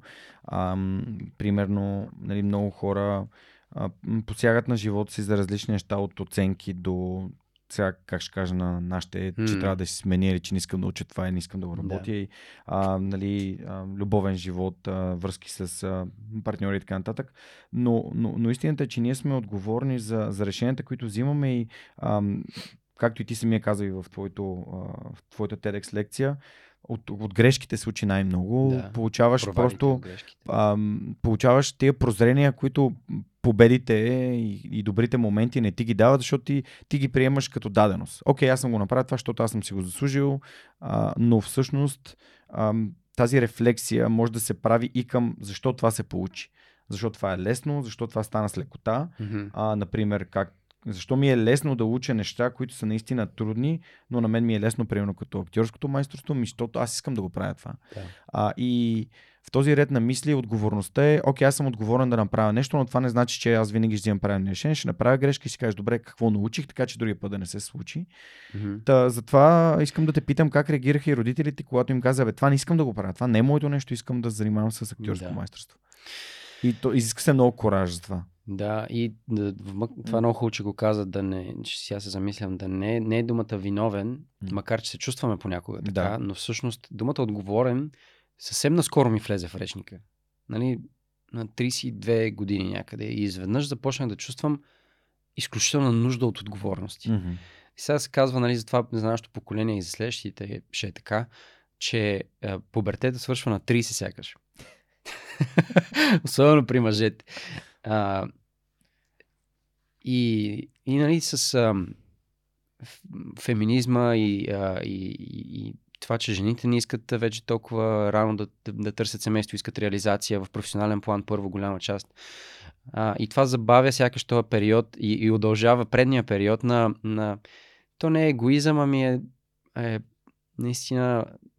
Пак е... То е свързано с теб, че ти искаш да направиш неща сам. Някакво израстване. Да, и по-бавно сякаш минават тези неща и единствената ти отговорност е да се изкъпеш и да отидеш да правиш това, което искаш, нали?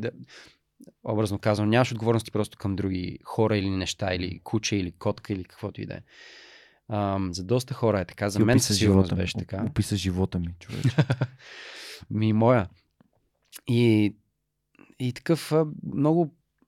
Винаги ме... 20-те ми минаха в желанието за свобода. Сякаш до сега съм бил затворник на това, което обществото иска от мен, което се очаква от един човек, което нашите са искали да правя, или са ме насочвали да правя, което аз съм мислил, че нали, в моята призма... Разбирам, че родителите просто искат най-доброто за детето си. И правят това, което знаят най-добре, което... е работил или не е работил за тях, те се опитват да го коригират в техния опит като родители. Но няма как да знаеш какво всъщност. Другия човек сам трябва да си го научи. Ти просто му даваш някакви параметри и някаква посока. Там насетне съм си сте вие. Или сама си, или си ти. Че от ADHD забравих мисълта си. Но говорихме за вината. И всъщност ти се чувстваш виновен към хората, които ще нали, или злепоставиш, или ще ги разочароваш. И не искаш, нали, и тази дума отговорност влиза, нали, в моя речник много по-късно. Нали, тази изобщо нужда за отговорности, която усетих на 32 и си викам, добре, успешна кариера имам вече и какво това? Кефи ме какво правя? Да, ама само това ли е? Мисля, няма ли нещо малко по-смислено? И си нещо, което да осмисли тези успехи повече, още повече. И да, нали, трябва да го мислим по този начин. Трябва да мислим това как да сме полезни на обществото. Нали, може би оттам идват и тия желания за мен да организирам неща още от 24-5 годишен, да съм ментор, да помагам, да предавам опита си на други актьори, да им помагам с възможности. Всичко това, което постигнахме с Мария Бакалова в последствие, идва от това желание за помагане и да помогна на, нали, на обществото или на което имам около себе си. Това с ценностите се възпитават. Да. Ние просто не ги ровим и не ги търсим, защото не знаем, че ги имаме. И начинът, по който закри самия TEDx беше абсолютно в десятката. Ти каза, нали, не става дума за живота, за смисъл, това, което дава смисъл на живота ни. Това, което ни кара да правим нещата. И този подкаст започна с смисъла. И то е да правя живота на другите по-добър. Тоест да им давам, защото не всеки може да срещне Юли или някой да го запознае с Юли и да прекара 3 часа в компанията му или Райчо Райчев или който и да е от хората, които постигат изключителни успехи в България. И ето по този начин сега те могат да се докоснат до начина, по който ти мислиш и си кажат, ама защото това е моето нещо, аз искам да го правя. Така че ценности, как започна да се замисляш за това, че ценностите са по-важно? Смисъла, както Виктор Франкъл е казал в "Човек в търсене на смисъл". Много хубава книга. Страхотна книга. Да. Ами, това, което и казах и в TEDx, което чак когато го пишех за първ път ми хрумна, аз бях много голям талант в плуването, нереализиран със сигурност, можех да съм много по-добър. Дали ще да почна по-рано или да съм роден в друга държава, или друг град, защото във Варна нямахме басейн. По-голямата част от... Знаеш, че нямахме басейн, бе, човек. Във Варна нямаше басейн, продължение на 6 години. Ходихме да плуваме в един малък басейн на МНО, който ни даваха един, максимум 2 коридора и от време на време ни молеха да не ритаме с краката отгоре, защото сме пръскали туристите, които си почиват. Какво МНО? МНО е просто базата, старото име на някакъв хотел за военни по време на комунизма. Мисля, просто почивна станция. С басейнче, който нямаше душове с топла вода и нямаше съблекални зимата. И сме плували на открито. И някак си станахме шампиони на щафета в България. Вчера разбрах, че във Варна няма библиотека, моля ти се. Аз не съм ходил, може би няма да... Фак. Да, но това не е добре. И някак си успяхме да стигнем до някакво ниво в спорта и аз лично. Обаче това, че си добър в нещо, не значи, че е твоето. Не е задължително да е твоето. Това, че имаш талант в нещо или си добър в нещо. Намериш ли твоето, дори да не си много добър в него, както бях това? Аз бях ужасен актьор.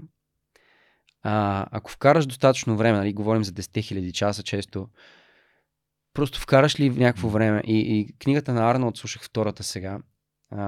И той казва там, че когато хората ти се смеят на мечтата, когато ти кажеш, аз ще бъда номинирана за Оскар, или аз ще участвам в блокбъстър филм, или аз стигна еди къде си. И хората с техните лимитирани представи, че това е невъзможно, ти казват, ти си пълен малумник. Нали? Както и на мен са ми казвали, също както ти сподели. Виж ни къде сме. Да. И да, нали, че не може да се случи. И Арнолд казва, това е защото те не знаят какво ти си готов да направиш, за да се случи това. Часовете, които ти си готов да вкараш в залата, в студиото, пред учебника, пред компютъра, каквото и да е, нали, това, което искаш да направиш. Сред хората, в Африка, да помагаш или където и да е. Нали, не че имаме... Какъвто и да е примера. Хората не знаят на какво ти си готов, за да постигнеш тази мечта и затова ти казват, че е невъзможно. Не е, че някой път и близките ти го казват. Това не е защото те не искат ти да го постигнеш. Защото не знаят, първо, нали, те знаят, нали, аз примерно, нашите са си мислили, сигурно, бе, нали, той е срамежлив най-малкото. Аз бях супер интровертен и това беше всъщност реакцията, нали, как така актьор ти си срамежлив? И аз викам, ще се срамежливя. Не знам, но... Се науча. И това ми го говореше и учителя ми. Вика, какво правите тук, ако сте срамежливи? Викаме, стига, не дай да ми секваш. Нали? Искам да точно това да преборя. Да се открия пред себе си, пред света, да мога да го... Чел ли си на Саймън Синек Безкрайната игра? Не. Да, препоръчвам ти да я слушаш, защото кажа, че слушаш. Да. То може би е сега добра идея да си поговорим за книги. Безкрайната игра ми обясни по най-добрия възможен за мен начин, т.е. аз я припознах като концепция, какво искам да правя до края на живота си, кои са нещата и хората, които искам да имам до края на живота си. Това, което искам да правя подкаста, аз съм го открил и още с началото му съм си казал, искам да го правя, докато това ми носи удоволствие и удовлетворение. Mm-hmm. Не виждам как това нещо ще спре. На второ място спорта, който съм открил, на джуджитсото. Просто се събуждам сутрин и отивам на джуджитсо. Сега в събота имам състезание, което е след 2 дена, след това декември пак имам състезание. Нали, какъв клан си? Аз син клан съм и съм... Това най-високото, нали? Или не, черния клан е най-високото. И съм бронзов медалист от Европейското първенство в Париж 2023. Тая година ще пропусна европейското, но идеята е да го правя за безкрайно време. Да. Тоест правя го за винаги. Да. Този спорт ми дава много неща, като асертивност и каза по-рано и така нататък.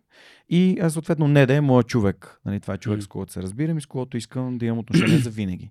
Да. И като погледнеш на нещо, както едно време гледахме на футбола зад блока, играеш го докато ти харесва, а не 90 минути или докато стигна до конкретно ниво, за мен това е нещото, което искам да правя. Да, може би впоследствие почна да го забелязвам в различни книги от типа на ако с един човек това, което правите заедно, не можеш да го правиш за винаги, то по-добре не го прави за един месец. То няма смисъл. Няма смисъл, да. Това няма дългосрочно в него. И другото е за концепцията за часовете, в които никой не гледа. Какво правиш, когато никой не гледа? Слушаш ли подкасти, опитваш ли се да си станеш по-добър? Аз съм имах един тефтер, в който пишех всеки ден нови въпроси. Просто измислях нови въпроси, които да задам на моите гости и това толкова много ми е помогнало да мога да задам въпроси и то контекстуални въпроси. Да. За да може разговора като енергия да се развива, а не да е като един пинг-понг, в който си въпроси и отговори. Се надгражда. И съм съгласен, че това посвещаване не е нужда е нещо, което си най-добър в него, но е това, което би правил най-дългосрочно без... Нали, без да се отказваш. Моят живот е различен в различните градове, в които живея. Най-вече заради различната комуникация, инфраструктурно и как пътуваш. В Лондон, в метрото, в LA, в Uber, нали, в София почти не излизам от къщи. Във Варна пък си на плажа постоянно. Но това, което е общото е, че винаги имаме ни слушалки, които си слушам или подкаст, или слушам музика. Или слушам книги, защото от малък ми е трудно да чета книги, за което пък много ме е срам. Нали? Защото знам колко много повече можеше да съм прочел. Нали, като имаш някакво това, нали, известното обяснение, че колкото по-голям е кръга на известното, толкова по-голям става досега с неизвестното. Като знание, като каквото и да е, като възможности. И аз знам колко съм тъп. В смисъл, стигнал съм до такова ниво, в което ми е неудобно от това колко не знам. И този срам, може би, той е свързан и с вината. И може би просто аз стана по-отговорен и аз често говоря за това как човек трябва да открие какво иска да се занимава и така става героя на живота си. Примерно, ако говорим за този Джозеф Кембъл, който има книгата Герой с хиляда лица. Герой с хиляда лица. Very good. Very good. Yes. Не знам варненски или руски беше това, но Герой с хиляда лица, там се обяснява мономита и как го е разшифровал като определени 12 или се колко стъпки, в която минава всяка една история. От Хари Потър до Херкулес, през Пътя на героя, през Матрицата. И всъщност как винаги има call to adventure, нали? Викате повик към приключенията. Не, че се правя нали, на интересен, просто на нещата, които съм научил на английски и никога не съм ги чел на български, просто трябва да си ги превеждам и затова. Не, че не удоволствие да ти помогна. Да, благодаря ти много. Ако вече на интервюто ще ходим заедно. Герой-преводач. Ти си. Пътеводителя на чужденеца. Hello sir, how can I help you? Please, translate this for me. И всъщност, да, то те вика, ти обаче винаги от страх, от срам, от всякакви такива чувства казваш не. След което винаги се случва нещо лошо. било то на твоето тяло, нещо в кариерата ти, в живота ти, към близките, начин по който злоупотребяваш със себе си, както аз, с алкохол, с търсене на нещо външно, с депресия, влизане вътре в себе си, затваряне. Но винаги се намираш, че всъщност това, което, т.е. в, защото това говорим за героя, нали, има и как нищо да не се случи, точно заради това трябва много да внимаваме и наистина да вслушваме в себе си какво е това нещо, да го намериш, оттам винаги намираш ментор, оттам винаги започват да се учиш, нали, тия 10 000 часа препятствия, след което трябва да се срещнеш и със себе си в пещерата, където да убиеш змея, който си ти, да убиеш Дарт Вейдър, който се оказваш ти, Люк Скайлокър и така нататък, нали, за да стигнеш до прераждането и този цикъл, който продължава. И намираш някой по пътя, който ти помага, който те овластява, който ти дава нещо, което нямаш или не знаеш за себе си. Да. И партньорът ти евентуално в живота, който точно тая част от тебе изкарва на, нали, може би отговорностите, които трябва да... Вече не си дете, не си хлапе. Люк, чакай малко, трябва да съзрееш и да победиш империята. Имаш отговорности към много хора. И колкото повече отговорности, толкова по-интересно всъщност. Не е обратното. Но никой не говори май за това, за отговорности. Не ги представя по готин начин. Защото е много яко. Джоко Уилинг. Как? Джоко Уилинг, знаеш ли? Не го знам. Extreme Ownership веднага ти препоръчвам. Добре. И точно това е за темата за отговорност. Extreme Ownership е като излезеш от факта, че той е воен. Това да не е един Navy SEAL. Баш той. Аз съм гледал подкаст. Някакъв клип бях гледал как... Good. Това ли си гледам? Това е най-известното му кратко видео. Някаква... Не, той е примерно 10-минутно някакво. Разказваше за... Как са имали някаква мисия в Афганистан и там са... Blue, Friendly Fire. Да, това Friendly го има в книгата. Fire, да, това го има в книгата. И той казва, не, аз бях виновен. И изведнъж всички са казали, не, аз бях виновен, шеф. Това е концепцията, която според мен децата в училище трябва да знаят. Какво значи да си отговорен? Нали, тук пак вина е отговорност. Той казва екстремна отговорност, на български е преведена като екстремна отговорност. Тя може да е радикална отговорност, за да излезе, избегнем от чуждицата, но всъщност как обръщаш всяка ситуация в живота си, казваш, аз съм отговорен за това. То се счупи, защото аз направих нещо не като хората. Примерно, закъснявам. Аз не излязох достатъчно рано. Това е нещо, което зависи от мен. И когато започнем да търсим в нас си отговорността, спираме да обвиняваме другите и да мрънкаме. Yeah. Защото всички казват, какво ще направи кмета, какво ще направи правителството. Това си говорихме с баща ми, нали? Като не си схвърляш бокука през прозореца на колата или през балкона, нали? И правиш и даваш добрия пример, със сигурност това ще се мултиплицира и обратното. Ако правиш нещо лошо, то ще се мултиплицира. Но е много трудно сякаш, защото в чужбина си спазваш законите, защото хората ги спазват. Тук, като гледаш, че никой не го спазва и в един момент, колкото си кажеш, такова... Байде, ще паркирам тук за малко, нали, пред кофите за буклук. Никой не вижда. Защото се постоянно спира там, всеки си бипка, минава отстрани. Но няма как да го очакваме от политиците ни и от който и да е орган на реда или изпълнителна власт или каквато и да е, когато ние самите превишаваме скоростта на магистралата или по пътищата и не спазваме елементарни неща, които ако всички ги спазваха, ще да е много по-добре. Може би нямаше да има и дупки. Ще те питам за нямаше това, да е виновен, нали, изпълнителя на поръчката. Културата в политика, на Балканите, в културата в Лондон и културата в Щатите се различават и как един човек си взима? В Щатите ми направи супер впечатление, което не ми е правило дори в Европа такова впечатление. В Лос-Анджелес аз ли бях с кола? Може би аз бях с кола, да. Или май го гледах само някакви хора. Просто някой беше паркирал на аварийни след някакъв завой в много тиха уличка. Примерно на 10 метра по-напред.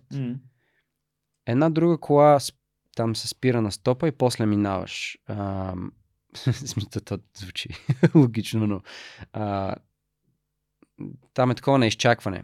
Има четиристранни стопове, спираш на стопа, който спре пръв, спира и после тръгва пръв. После това, който спрява втори, няма такова правилото на десния. Да. Но е задължително да спреш. Да, задължително да спреш. Спира този, дава си десен, минава, спря веднага до колата и каза на човека, не му се скара, а му каза, извинявай, тук не можеш да паркираш, виж знака, тук не се паркира. Виж го, там е знак. И той, благодаря. И той също се, нали, тръгна такова. Но много е впечатляващо, като видиш така гражданска позиция. И си казвам, къде хората. Не е застрашил никой там по никакъв начин. Просто там не може да се спира, защото така пише на знака. Сега може да кажеш, че са марионетки, нали, американците, че са промити мозъци и така нататък. От една страна всички сме промити мозъци, но има си елементарни правила и такъв договор, който казваш и с други човешки същества. Самия договор, че нали, някакъв път се замислям за такива по-концепции, които са как така аз излизам на улицата всеки ден и никой умишлено не ме блъска. Това е много готино. Стигнали сме до такова развитие на цивилизацията, че аз се доверявам, че някакви хора, които имат 3000 кг машина в ръцете си, няма да злоупотребят с нея. Случва се, разбира се, нали, много гадни. Нали, не говорим за инциденти, тук говоря за човешката воля. И за книги тази на Ювал Харари, Homo Sapiens. Sapiens, да. Втората е Homo Deus. Homo Deus, да. И третата не съм чел още, и четвъртата. 21 урок от 21 век, хубаво. Чух, че малко се препокриват и за това. Ама нормално, но за мен е 21 урок от 21 век, той взима неща, но... Homo Deus ми беше много интересно. Но в Sapiens...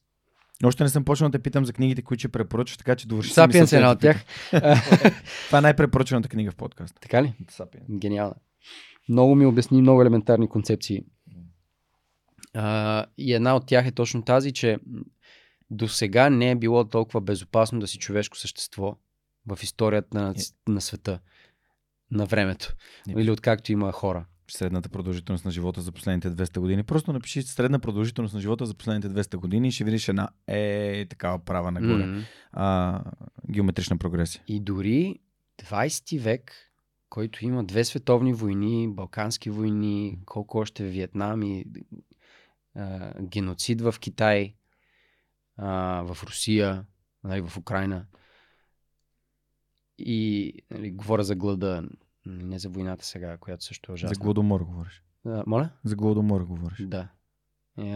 Гладомор? Така се казва. Така ли го наричат? Където умират... много хора. Да. Но и в Китай има още по-голям геноцид. Но това не се говори. Много интересно пък... кой го беше споменал това, че в университетите на Запад, понеже има пролеви убеждения, прекалено много прокраднати вече, изключително радикални последните години, но дори и последните 50 години има пролеви убеждения. Винаги се говори за фашистските геноциди, но не за комунистическите.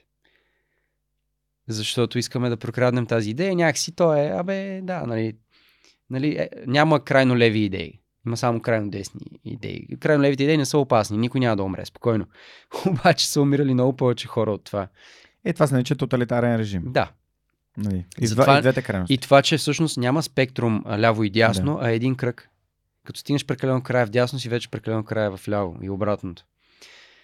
Като идея ми е много интересно това. Аз си взех от Сапиенс каква е разликата между патриотизъм и национализъм. И разликата е, че при патриотизма ти вярваш, че твоята държава е уникална, специална, а при национализма вярваш, че твоята държава е уникална и специална и по-добра от останалите. Mm-hmm. Което за мен това сравнование е абсолютно безмислено и смятам, че ние много повече споделяме, отколкото неща ни разделят, без значение цвят, пол, принадлежност към държава и така нататък. Така че просто супер яка книга. Тази цялата рубрика ни подкрепят от Storpool, които са една много яка българска компания, която прави софтуер за облачно съхранение на данни. Разкажи ми за други книги, които ти бе препоръчал, освен Sapiens. Но сега да не пропусна някой, ще си отворя Audible. Само не прекалявай, 4-5, като наистина ти препоръчвам да изслушаш Безкрайната игра, The Infinite Game на Саймън Синек. Добре, да, със задължително. И ти препоръчвам, разбира се, Tools of Titans на Тим Ферис. Защото тази книга има страшно... Аз я бях представил наскоро. Това е книга, която е вече на няколко години, но вътре има много интересни интервюта, например с Робърт Родригес. Със сигурност ще бъде супер интересно да го прочетеш. Добре, задължително сега ще ги изтегля за малко. Чуеш, да. Има доста неща тук. Би казал животопроменящи, т.е. наистина много вау книги, които... Защото иначе списка е дълъг. Виктор Франкъл, Man in Search for Meaning, ми беше така книга, която ми направи много впечатление, когато я прочетох. Long Walk to Freedom на от Нелсън Мандела, автобиографията. Наскоро прочетох и беше вау. И си казах, аз какво правя. Книгата на Алан Уотс, ако говорим за малко по-така неща. Имам любимо аудио на Алан Уотс. What do you desire? What makes you itch? Велико, велико, велико. Много гениален човек е това. И сега чета други, които още не съм ги завършил, но между другото много ме... Може би защото съм в такава фаза в живота си, за която ти говорих, за отговорности, за мъжкото начало, какво е да си мъж в този свят, в който всички ти казват различни неща. Нали, в България все още малко по-традиционно, пък на Запад е радикално феминистко мисленето сякаш за това каква е позицията ти като мъж в света и какво трябва, какво не трябва. Да се срамуваш, има така една адженда, да се срамуваш от това, че си мъж, че... си привилегирован по някакъв начин. Да, че си привилегирован, което е факт, но това не означава, че нали, какво да направя? Не съм виновен. Просто мога да бъда добър човек, а не да ми казваш, нали... Просто е различно, чувстваш една вина, която ти лично нямаш нищо. Насъдена вина. Тя е колективна някаква така, да, насъдена, в смисъл заради това, че нали, Джордж Буш е гъс, аз да съм, нали, смисъл виновен сега, нали, или нали, просто пример. Образен пример. Нали, че цялата генерация бейби бумъри са виновни за това, че света е в това, нали, не цялата генерация, няколко хиляди души най-вероятно са, но какво общо имам аз с това? Нали? Нали, особено в контекста българин отива в чужбина и се опитва да е актьор. Всяка жена в Англия е по-привилегирована от мен, например. Или в смисъл, ние сме на последни и дори не мога да го обясниш някакси без да е пипкаво и такова, нали, че имаш и бяла привилегия и такова. Да, ама никой не се държи като с бял, в смисъл, в който те го имат предвид, защото само като разберат откъде съм, добре, аз звуча американски, изведнъж, нали, звуча наистина с много привилегия.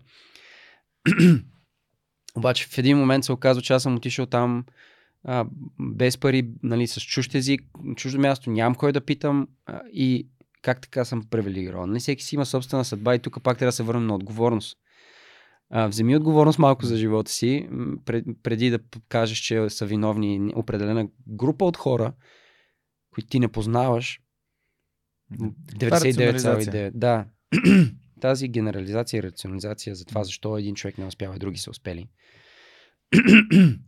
Ми харесва Морган Фриман, има такова интервю с един репортер от CNN, също чернокож, който му казва, има ли такава пречка пред нас? И той, не, виж, аз и ти сме примери за това.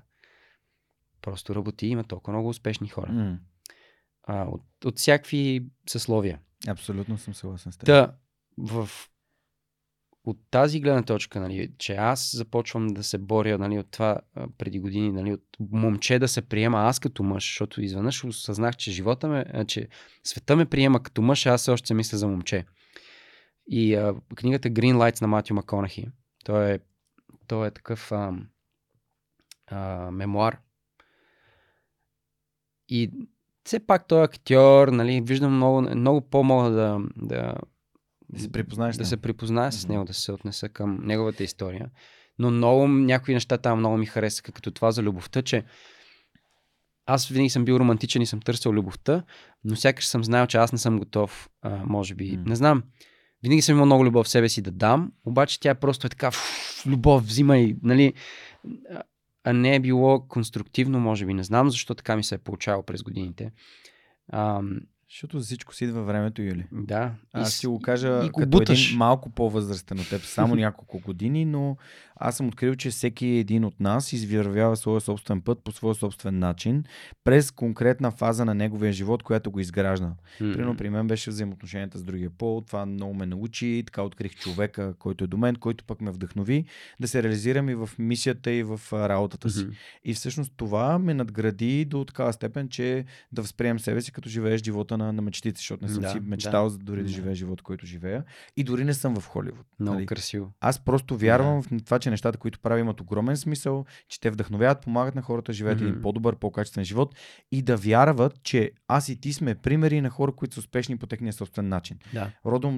Редом до Райчо Райчев, професор доктор Милена Георгиева. Ако имаш смисъл в живота си, си успешен човек, то това е. Дори не и да си щастлив, защото щастието е. Днес го има, утре го няма. Въпроса и в трудните моменти има ли човек до теб, който смисля мисията ти, защото това е много хубаво, че не е само това, което искаш да правиш, а после научаваш и каква е мисията ти на този свят. Не само с какво искаш да занимаваш. Да. А през това с какво искаш да занимаваш, каква е мисията ти, с какво ще допринесеш. И човека, който осмисля живота ти също и нали, евентуално семейство, после това са. Това е успеха. Всъщност. Подарявам ти една книга за достоинството на българина, така наречена. 12 разказа и новели, написана от Сончо Родев. Една труба ключове се казва книга, в която ние изключително вярваме с Жоро Станилов, с когото сме я преиздали, че дава един добър пример и прочит на свръхчовеците от миналото и техните достойни, смислени постъпки, водени от мисия, кауза и от ценности. Така че се надявам да почерпиш вдъхновение и всеки път, като отваряш, да откриеш нещо ново за себе си. Много ти благодаря, че показваш. Нали, аз много често давам пример Роджер Банистър, който нали, първият човек, който пробягал една миля за под 4 минути. За това как, ако ти го направиш и другите могат, подкаста има такова скрито под заглавие и ти можеш. Значи ако Юли е актьор в Холивуд и на всяка начин ти можеш. То това е моето послание. Нали, с Мария това говорим, че искаме всяко дете да може да си мисли, че може да отиде да стигне до това ниво. Да го повярва. Да го повярва, да, да го усети. Чел ли си на Стайнбек на Изток от рая? Там Тим Шел. Може би бях малък и... Можеш да съм почнал и спрял. Помисли за Стайнбек тази книга, но нали, като казвам на някой ти можеш, на него му звучи като сега трябва, нали... Що ме надъхваш така? И ти можеш, значи някой вече го направил. Това прави живота толкова по-лесен. Да. И понеже ти каза нещо за мен много ценно, искам да се върна към него. Представяйки Tools of Titans... Че се оплаших, че приключихме, так му и ми стана. Не. Добре. Представяйки нещо свързано с Tools of Titans, книгата, за която ти препоръчах преди малко да си запишеш и свалиш да слушаш. Там разказах... Интрото на книгата е написано от Арнолд. Ти каза, новата книга на Арнолд препоръчваш ли? По-скоро предната... Total Recall за завръщане. Да, и тя препокрива документалния филм. Новата сякаш... Да, и не я препоръчвам, но по-скоро Total Recall да се започне. Да. Всъщност интрото е написано от Арнолд Шварценегер, който казва, цитирам по памет, много често ме питат какво е да си self-made man, т.е. какво е да си човек, който сам изгради успех си. Аз казвам като дете, което е отраснало в Австрия без канализация, дошло е в Америка с раницата, с фитнес оборудването си, направило е първите си пари преди да изобщо да влезе в киното, участвало, станало е най-високо платен актьор в Холивуд. Много хора не знаят, че той е бил милионер преди да първата си роля дори. Да. Абсолютно преди първата си роля. И то с бизнес, не с бодибилдинг. С бизнес, точно така. И след което казва и да бъде избран за губернатор на щата Калифорния с гласовете на милиони калифорнийци. Винаги съм, нали, вървял съм по този път и това е едно малко дете от Австрия. Винаги съм стъпвал върху раменете на гиганти, на титани, на атласи, което значи това са твоите учители, твоите приятели, твоите хората, които те подкрепят в твоя път. И за мен, ако мога да правя неща в свръхчовека, то аз се надявам историите да са такива, че децата и младите хора, изобщо хората да стъпват по раменете на тези, които са били тук и си казват, ето той го е постигнал, той може, аз мога да стъпя и да постигна това, което искам. Така че да, няма успех сам, никой не е постигнал успеха сам. Усилията се изискват от теб, но помощта винаги е нещо, което може да ти помогне много по-бързо и смело да вървиш по пътята. Много се радвам за това, което ти каза, че научавайки нещата, които научаваш, си кажеш как мога да ги предам на другите. Тук затваряме скобата за Storpool Storage. Благодарим, че ни подкрепят. Има сайт... регистърът на свръхчовека, където са описани всички препоръчени книги. Ако искате да разберете кои са най-често препоръчените книги, просто отидете на сайта на свръхчовека, /честа регистър или регистър и ще откриете този списък от стотици, може би хиляди вече книги, като най-отгоре стои, разбира се, Сапиенс на Харари. Да. Това, което каза и наскоро ми хрумна, така го бях синтезирал, трябваше да го напиша просто за нещо, което споделих. И е, че трябва да се, не трябва да сме хора, които очакват света да им сбъдне мечтите или да получат помощ, нали, от Deus Ex Machina, да им помогне да си сбъдне нещата, но трябва да се превърнем в хора, които винаги ще се опитат да направят това за другите. И разликата е не в това, да не, също така трябва да можеш да поискаш помощ, но просто да не очакваш, че някой друг ще сбъдне нещата ти, а не ти самия. И после да подадеш ръка винаги на хора, които виждаш, че искат и че могат. Да. За какво друго? Вярвам, че ме пита нещо. Не, вярвам за даването. Аз просто исках да споделя за Арнолд. Аз страшно вярвам в даването. Да, за self-made, нали? Няма. Аз не съм self-made. Аз съм хора, които дори говорим и за, нали, всеки, който дори е някаква част от изграждането на характера ти, дори негативните хора в живота ти, те сте докарали до тук. Така че и на тях съм благодарен също, на всеки, който ми е направил някаква пречка в живота, препятствие, което аз да, нали, аз преодолея. Даже не вярвам в препятствия, колкото те са възможности. Нали, в криза има, за мене в кризата това е една възможност да направя нещо ново. Не, в пандемията, например, като почнах уроци по пеене, защото какво да правя? Няма да стоя само такова, почнах да пея. От това се роди един нов такъв цикъл на self-fulfilling prophecy, на само сбъдващо се предсказание. И си сбъднах това да играя певец във филм. И имам две песни, там рап-рок, Limp Bizkit стайл. Песни в един филм, който сега излиза, Toxic Avenger се казва, който е 18+, анти-супер-хиро муви. С Елайджа Вуд, Кевин Бейкън, Питър Динклидж. Там играеш тях? Да. Wow, колко и съм и най-големия кръг, може би един 10 годишен кръг, 12 годишен съм затворил, е, че играх като Жокера. В смисъл бях целия с лице на Жокер, с руса коса и бях, нали, психопат-убиец съответно, освен че бях и певец. Но така се случват понякога нещата. Аз съм имал няколко пъти, съм съсичал такива предсказания, които се сбъдват. И обикновено съм и на 3 годишни цикли. Много е интересно това нещо. И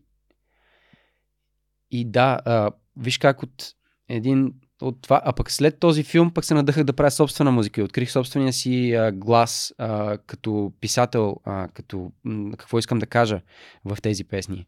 И сега имам 3 готови рап парчета. Може би докато излезе подкаста, някой ще съм пуснал най-сетне, защото те са отдавна готови, просто търся пари за клип или чудя се да правя ли клип, да не правя ли, и то като и пътувам до щатите и снимам играта и не мога да се концентрирам и да се мотивирам. Така че след което пък с един приятел си казахме, какво да правим, пандемия е, нищо не работи. Ми аз си направим компания за продажба на филми и купихме един български филм на Валери Милев, който е Bullets of Justice, който е за едни прасета, той е пародия на B филми, такива B екшън филми от 90-те и sci-fi, и има едни прасета мутанти и те, нали, такива ядат хора. Все едно и базик малко с... мисля, това е пародия на всичко, нали? Пародия върху пародията, но беше супер. Аз Валери Милев много харесвам като режисьор, той има собствен авторски, нали, не е за всеки със сигурност, но за някои хора просто ще... И той филм стоеше и нищо не беше продаден и ни хора го бяха там от Нова Зеландия блокирали, завзели, че ние го откупихме от тях. После го продадохме в Щатите, в Германия, в Япония, на няколко нали, в Канада, в Южна Америка някъде, не съм сигурен, или в Австралия беше. Тоест, като има криза, това е възможност. Дори нещо етимологично дори имаше там. Криза е възможност. Да. Мисля, че беше някакво от иероглифите май на китайски или на... Да, май на китайски беше иероглиф. Че една и съща дума. На криза е възможност. Да, това е много готино. Аз всъщност така минах и към видео по време на COVID, минах към Zoom и си казах, аз защо мога в Zoom, защо да не мога да го правя и в видео. И планетите се наредиха, както точно се казва. Така. И ето ние днес записваме имаме над 370-80 епизода записани, от които почти половината вече са в видео. Браво. Което е за 7 години, но и ти го каза в едно интервю, аз ти каза, че отнема 10 години за стане успех за една нощ. Аз имам друг такъв любим цитат, че хората надценяват това, което могат да постигнат за една година и подценяват това, което могат да постигнат за 10. Така че ако гледайки в International Movie Database или IMDb, първият филм 2013, ето 10 години. Да. И 10 години от Лондон до Холивуд. Да играеш си Elijah Wood си е... Уау. Мечта беше. Фродо. А това междуто се случи в София. Стига бе. Каснаха ме през Лондон, но филмът се снимаше в София. На късмет. Да. Но... Добре. Холивуд идва при нас, това искам да кажа. Всъщност за, за реализацията и за това, което каза и ти можеш ли? Как го... И ти можеш, и ти можеш. То това ми е хаштага. Това, което доказва според мен е... Нали, за моят успех да не говоря толкова, колкото нали, на Мария Бакалова успеха доказва, че българина може да се реализира на световно ниво, на световна сцена от България. Не е нужно като мен да ходиш да си на първа линия и да се биеш там. Може да случиш всякакви неща от тук, защото тук е специално място. И трябва да сме горди, че сме от тук и да разберем, че сме част от света, а не едно място в света. Но че сме пълноправна, ако не, нали, да не влизаме пак в националистически идеи, но чисто енергийно, че център на света е там, където си ти. Тоест тук е център на света за нас. А не в Холивуд, не е на Запад. Онзи ден на един подкаст онлайн с един австралийски геймър, такова по случай играта. И той каза какво е чувството лицето ти да е на Times Square, нали, в Вегас, на Пикадили Съркъс и така нататък. И аз му казах, готино е, ама нали, краката ми все още миришат. Така че смисъл... Това да се морализираш толкова важно. Това е такъв щит срещу хейт и хора, които, както каза нали, преди малко, не те познават и всъщност говорят с теб. Смисъл, аз съм си, човек съм си. Имаше един такъв клип на времето. И всъщност, че не трябва да се забравя, нали, да говорим и за зигзага в живот, това нали, амплитудите, че аз 2017 за първи път нали, бях си го представил 2011-та, като съм се разхождал из Лондон и съм гледал премиерите на Лестър Скуер на големи филми с червени килими. И на мен ми се случи това с главна роля в драма, британски филм "Син на друга майка", в който играя руснак, но добър, жертва на нацистите на окупацията на остров Джерси. Малко знаена история дори от самите англичани, защото на тях им го крият по учебниците, че са били окупирани от нацистите в продължение на 4 години тези техни територии и островни, 2 острова. И но пък нацистите са го използвали за пропаганда, защото са снимали филми и са казвали, ето, завзехме Англия. Нали, говорим за силата на медията и на убежденията.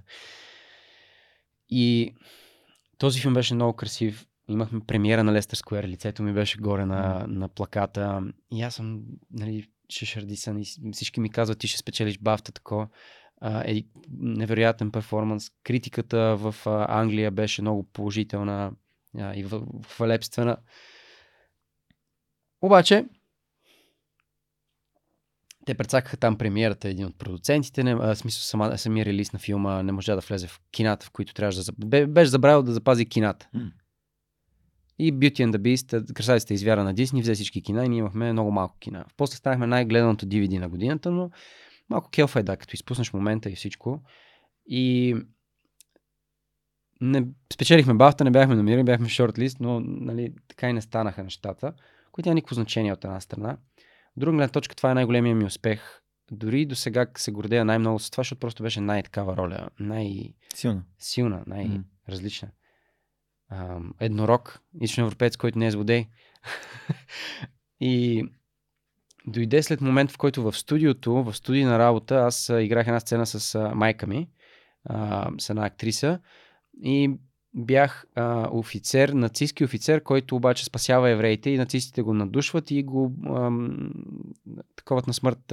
Осъждат го на смърт. И той има един ден с майка си преди това, преди обесването, примерно, или разстрелване, или какво беше.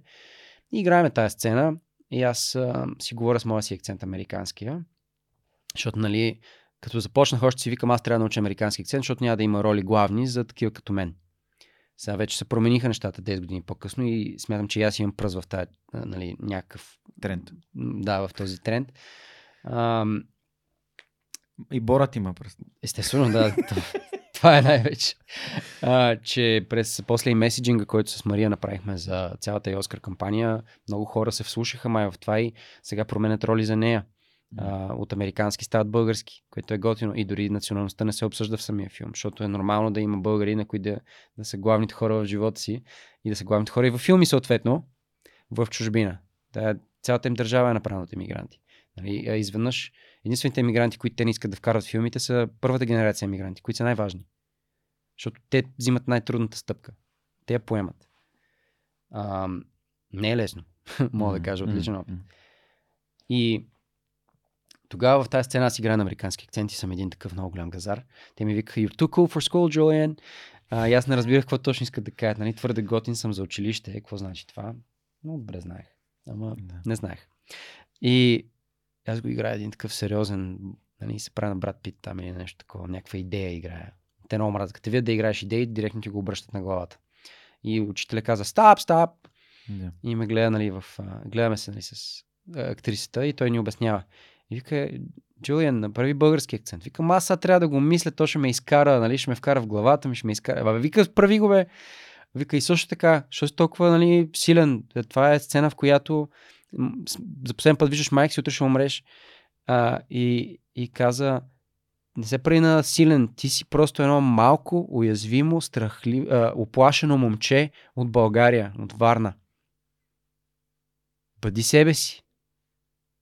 И аз такъв мисля, и той вика, добре, обичаш ли майка си и баща си? Викам, да. Как е майка ти? Как е баща ти? И аз веднъж почнах да рева.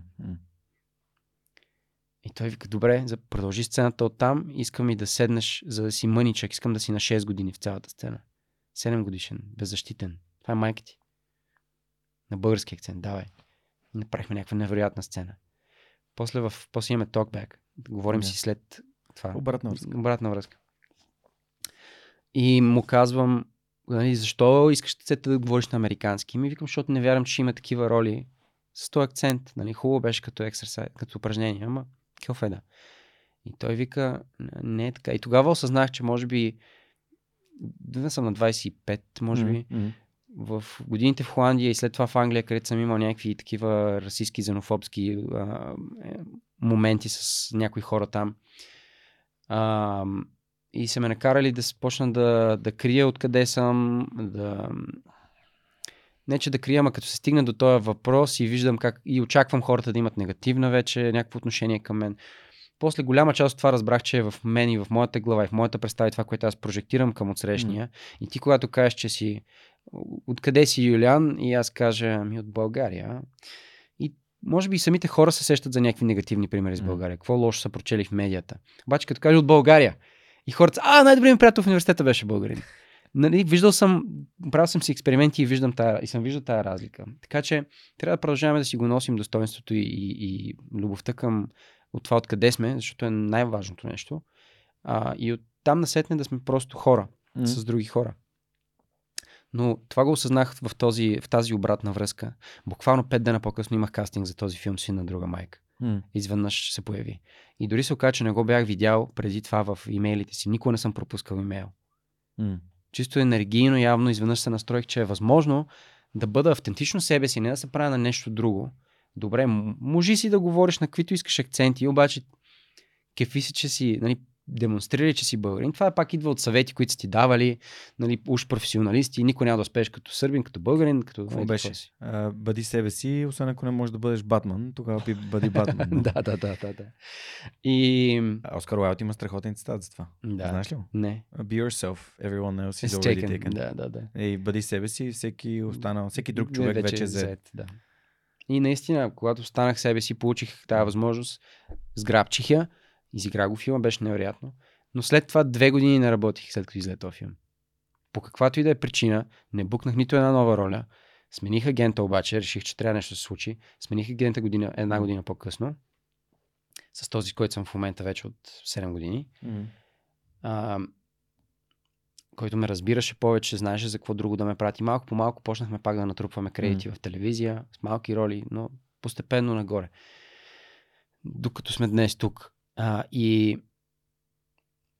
И тогава също пък реших няма да стоя просто така да правя нищо. Ще организирам класове в България с това студио. Ще организирам кастинг директ, режисьорски уъркшопи в Лондон. Ще продуцирам филм. Реших, че това ще направя и някакси се случи така, че намерихме пари, намерихме партньори, снихме с Яриф Лърнер в Ню Бояна този филм The Dare, който е написан и режисиран от един мой приятел, който аз намерих. Докарах проекта, дори ми предложиха да играя главната роля, казах не, искам се науча да продуцирам, да съм зад камерата. И това е едно нещата, с които много се гордея. Но човек трябва да е флексибъл и да... Нали, гъвкав. Планирай за... Да, да си гъвкав и да планираш за... Планирай за най-доброто, но остави място и за магия. Тоест, планирай за най-лошото, очаквай най-доброто, но малко място и за магия също може да оставиш. Очаквай нещо още по-хубаво да се случи, което не си очаква по този начин да стигнеш до там. Та, да, след най-високите успехи понякога имаш плато или направо провали. Така че затова не трябва да се взима прекалено сериозно. Не трябва да взимаш прекалено сериозно себе си във връзка с това с билбордите и краката ми, че ми миришат. Не веднага, след като си изкъпено, след известно време. Жоро Блажев ми го каза това. Каза, виж, ние трябва да може да се самоиронизираме, да се шегуваме с себе си, да не се взимаме на сериозно и абсолютно го вярвам. Почти мислиш, всяко... че ни липсва самоирония в България? Абсолютно, но ние сме, просто сме се взели прекалено на сериозно. Или сме най-добрите, или сме най-зле. Да, или ще мрънкаме до безкарност, нищо не зависи от нас, или пък или сме някакви самозабравени, или вече Той живот е малко спектър, в който имаш две крайности и трябва да избягаш двете крайности. Ако можеш да навигираш себе си и кажеш, сега трябва да съм по-уверен, защото това е роля, която аз искам, това е нещо, което искам да се получи. Просто казваш, аз съм способен, аз мога, ако трябва, надъхваш се сам, намираш хора, които да те подкрепят, да вярват теб. А от друга страна обаче си казваш, да бе, нали, направи го това нещо, ма примерно аз това, че имам, аз примерно сега в джуджитото имам следната ситуация. Аз съм синклан, аз съм второто ниво. Бронзов медалист от Европейското в Париж, можех да си взема полуфинал и да играя на финал. Аз почти не бях уморен. Аз бях играл толкова умно трите си срещи, че физическа умора нямаше в мен. Но и проблемът беше, че на полуфинал ми счупиха реброто, което беше буквално не можех да... Нали, аз водех в срещата и щях да си я взема, но нали, уроци. И реших, понеже в джучито се дават страйпове на определено време, за да може да... На 4 страйпа вече изпит за колан и така. Исках, аз нямам нужда от тия страйпове. Тия ленти, да. Добър не аз веднъж. Да, благодаря ти. Оценявам го.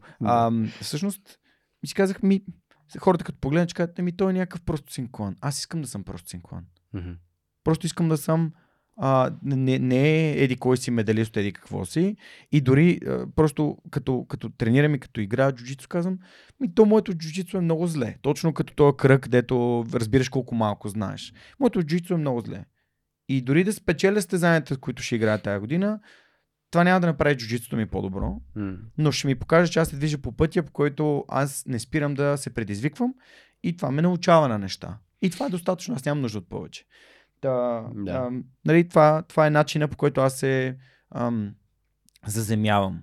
Просто знам, че ще ме бият, ще ме заключват, нали, всякакви неща ще се случат и това, което изисква от мен, аз да продължа да го правя. Ще има хора, ще кажат, този подкаст е еди какъв си. Имат право да казват какво си искат. Аз не го приемам при сърце. Аз знам къде съм стигнал, знам с какви хора съм си говорил и така нататък. Мрежата, на която аз се облягам в момента е това, че аз го правя от 7 години и го правя с цялото си сърце и за да помагам на другите и който каквото иска да си говори, то няма да повлияе на моята преценка. А и аз и в TEDx го казвам, че понякога просто трябва да погледаш малко звездите. Не знаеш колко си малък. Че... Имах една такава усещане в една пещера, Оховица се казва, на юг от Смолен. Там жената, която ни развеше, каза, тая пещера е около 4 милиона години. Аз седя така гледам. Аз съм се взел на сериозно, тая пещера е около 4 милиона години. Аз съм тук. Тя дали се взема на сериозно пещера? Аз съм от 30 години съм тук. Аз съм една, както Харари казва пак в Сапиенс, нали, ние сме родени в последната секунда, на последната минута, на добавеното време на футболния матч. Да. Абсолютно е така. И много на сериозно се взимаме. В крайна сметка след 50, 60, 70 години, ако сме късметли, ще приключи матча. Ще приключи. И тогава, това е гарантирано. Аз съм прекарал 60 години като трол на коментарите в YouTube. Това беше най-добрият трол, който някой е живял. Успя да обиди най-много. За жалост, той е анонимен и не знаем кой е. Никой не знае кой е, няма лице, снимка и име. Това е абсолютно най-добрият трол, някой е живял на земята. Дори не знаем дали е AI. Да, а между другото каза по-рано, че сте интервюирали за някакъв подкаст. Hacksoft е една много готина компания, която подкрепя Свръхчовека. И те самите си имат подкаст за това как се развива на IT компания на английски. И се казва Hackcast. Вторият на мисли, кажи ми ти какви подкасти слушаш, за да... Да видим какво можем да обогатим и аудиторията, която слуша Свръхчовек е днес с нас. В момента най-вече слушам Андрю Хюберман. Това може би е... Не ме изненадващо. Не е изненадващо. Като говорим и за хакове. Просто мен тази цялата neuroscience, невронаука. Невронауката ми е много интересна и изобщо как рефлектира това в живота ни и как мога да се апликира и как мога да промениш някои неща, изобщо хормоните ти как действат. Каква машинка сме е много интересно, човешкото тяло и същество. И колко малко знаем всъщност. Нали, полиплазмозис ли се казваш, он е червей, който... Знаеш ли за това? Не. Полиплазмозис, мисля, че се казва червей, който... знае повече за невронаука. Кажи ми го пак. Невронауката, отколкото всички невроучени по света. Взети заедно, знае 1000 пъти повече. Защо? Това е червей, който живее в котките и в изпражненията, съответно, котушки. Последствие, и оттам влиза и в други същества. Mm-hmm. И той като влезе в... той влиза в мишките, мислеше, защото и им променя мозъка да може миризмата на котешка урина да ги възбужда, вместо да ги плаши. Тоест да ги привлича. Да, да ги но сексуално ги възбужда и те отиват, ама бясно бягат към тая урина и котката е там, и си го хапва.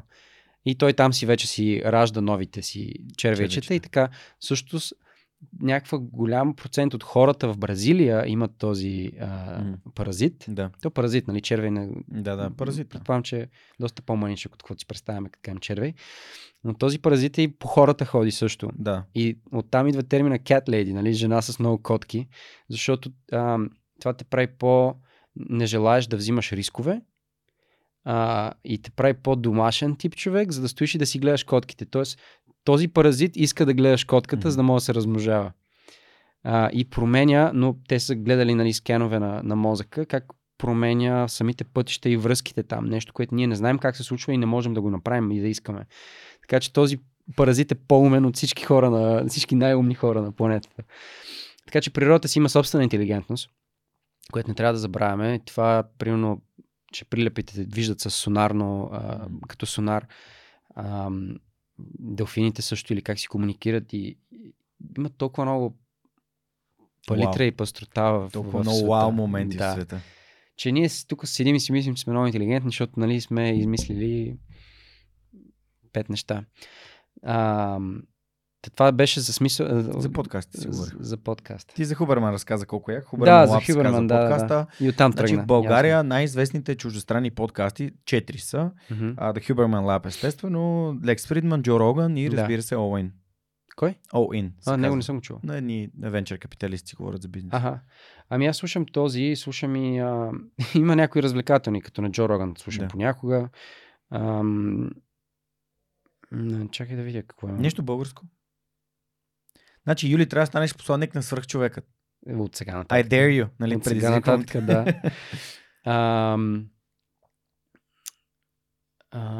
Да, Свръхчовекът само мога да препоръчам. Но да, имам и... Чай ще сещам за един... Понякога експериментирам тук там и ако съм в някаква нова... Нали, ако съм се интересувам от NFT-та, примерно за 5 секунди, като се интересувах от това и крипто, съм слушал някакви различни неща. Гледам да разнообразявам. Лекс Фридман също. И книга, която много интересна, започнах да слушам сега и аз го знам от подкаста Diary of a CEO. Да. Който е доста як. И на Гари Оневой подкаста от време на време. За който... Гари Невил ли казва? Който се интересува от Манчестър Юнайтед. Тя е болна тема. Да. В момента е малко в криза тази тема. 10 години. Да, и така е. Между другото, аз съм ходил на Олд Трафорд един единствен път на Man United Blackburn, тогава Бербатов кара. 2-0 свърши мача. Не, он е с петего. Не. 2008 година е било. 2008 или 2009-та. Да. Един от двата сезона, защото аз съм гледал Бербатов два пъти на живо, един път на White Hart Lane, когато за първи път от Манчестър отиде да играе на White Hart Lane, значи е бил по-скоро 2009-та. И след това отирах понеже компанията, в която работех в Англия, тя имаше ложа на Олд Трафорд, защото компанията консултираше Манчестър Юнайтед за това как се управлява трафика, който отива и си тръгва от стадиона. Не знам дали си ходил на Олд Трафорд. Бил съм само не на матч дей. Да. Има едно от най-яките неща, които видях там в края на матча, при буквално 90-та минута, тръгва един влак от Олд Трафорд и всъщност той буквално за това се ползва да може да се извозят хората към централната гара в Манчестър. И има два влака. Един в 90-та минута, един примерно 10-15 минути по-късно. Събират хора, защото представи си арена армеец и не може да си запушене така коли.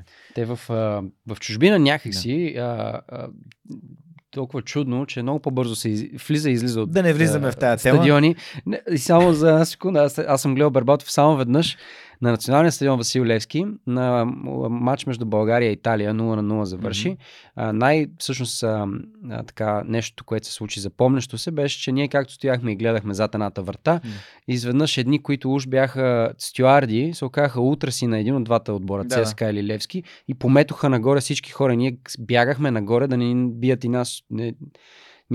Това във връзка с скандала, който се разрасна. Това ще огледате януари, но тук преди няколко дена с това, че ще играем на затворени врати пред Унгария, днес. За да може днес, за да не могат да протестират хората срещу БФС и корупцията и абсолютно безхаберие. Само Бербатов. Надявам се някой ден да чуваме Бербатов в подкаста. Аз съм описал, но когато му дойде времето. Да. Благодаря на Hack Soft, че ни подкрепят. Ако искате и се интересувате от NFT-те ми как да създадете IT компания, Hackcast ви дава много полезна информация. Сега започна 4-ти сезон.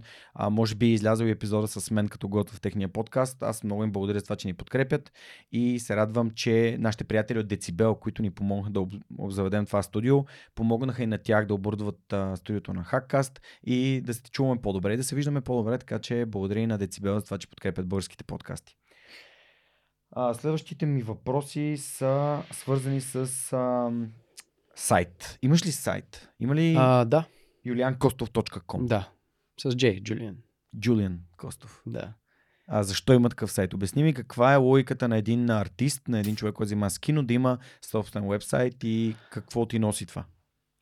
По-скоро, не бих казал престижна гледна точка, ами по-скоро от утилитарна. Тоест да можеш да си сложиш всички неща там, като снимки, видеа, новини, биография, резюме, линкове към всички релевантни, относителни важни неща, които трябва да имаш, като IMDb, като Spotlight, което е платформата, и там вече всички социални медии и така нататък, да има един дом, където може всичко да си сложиш на едно.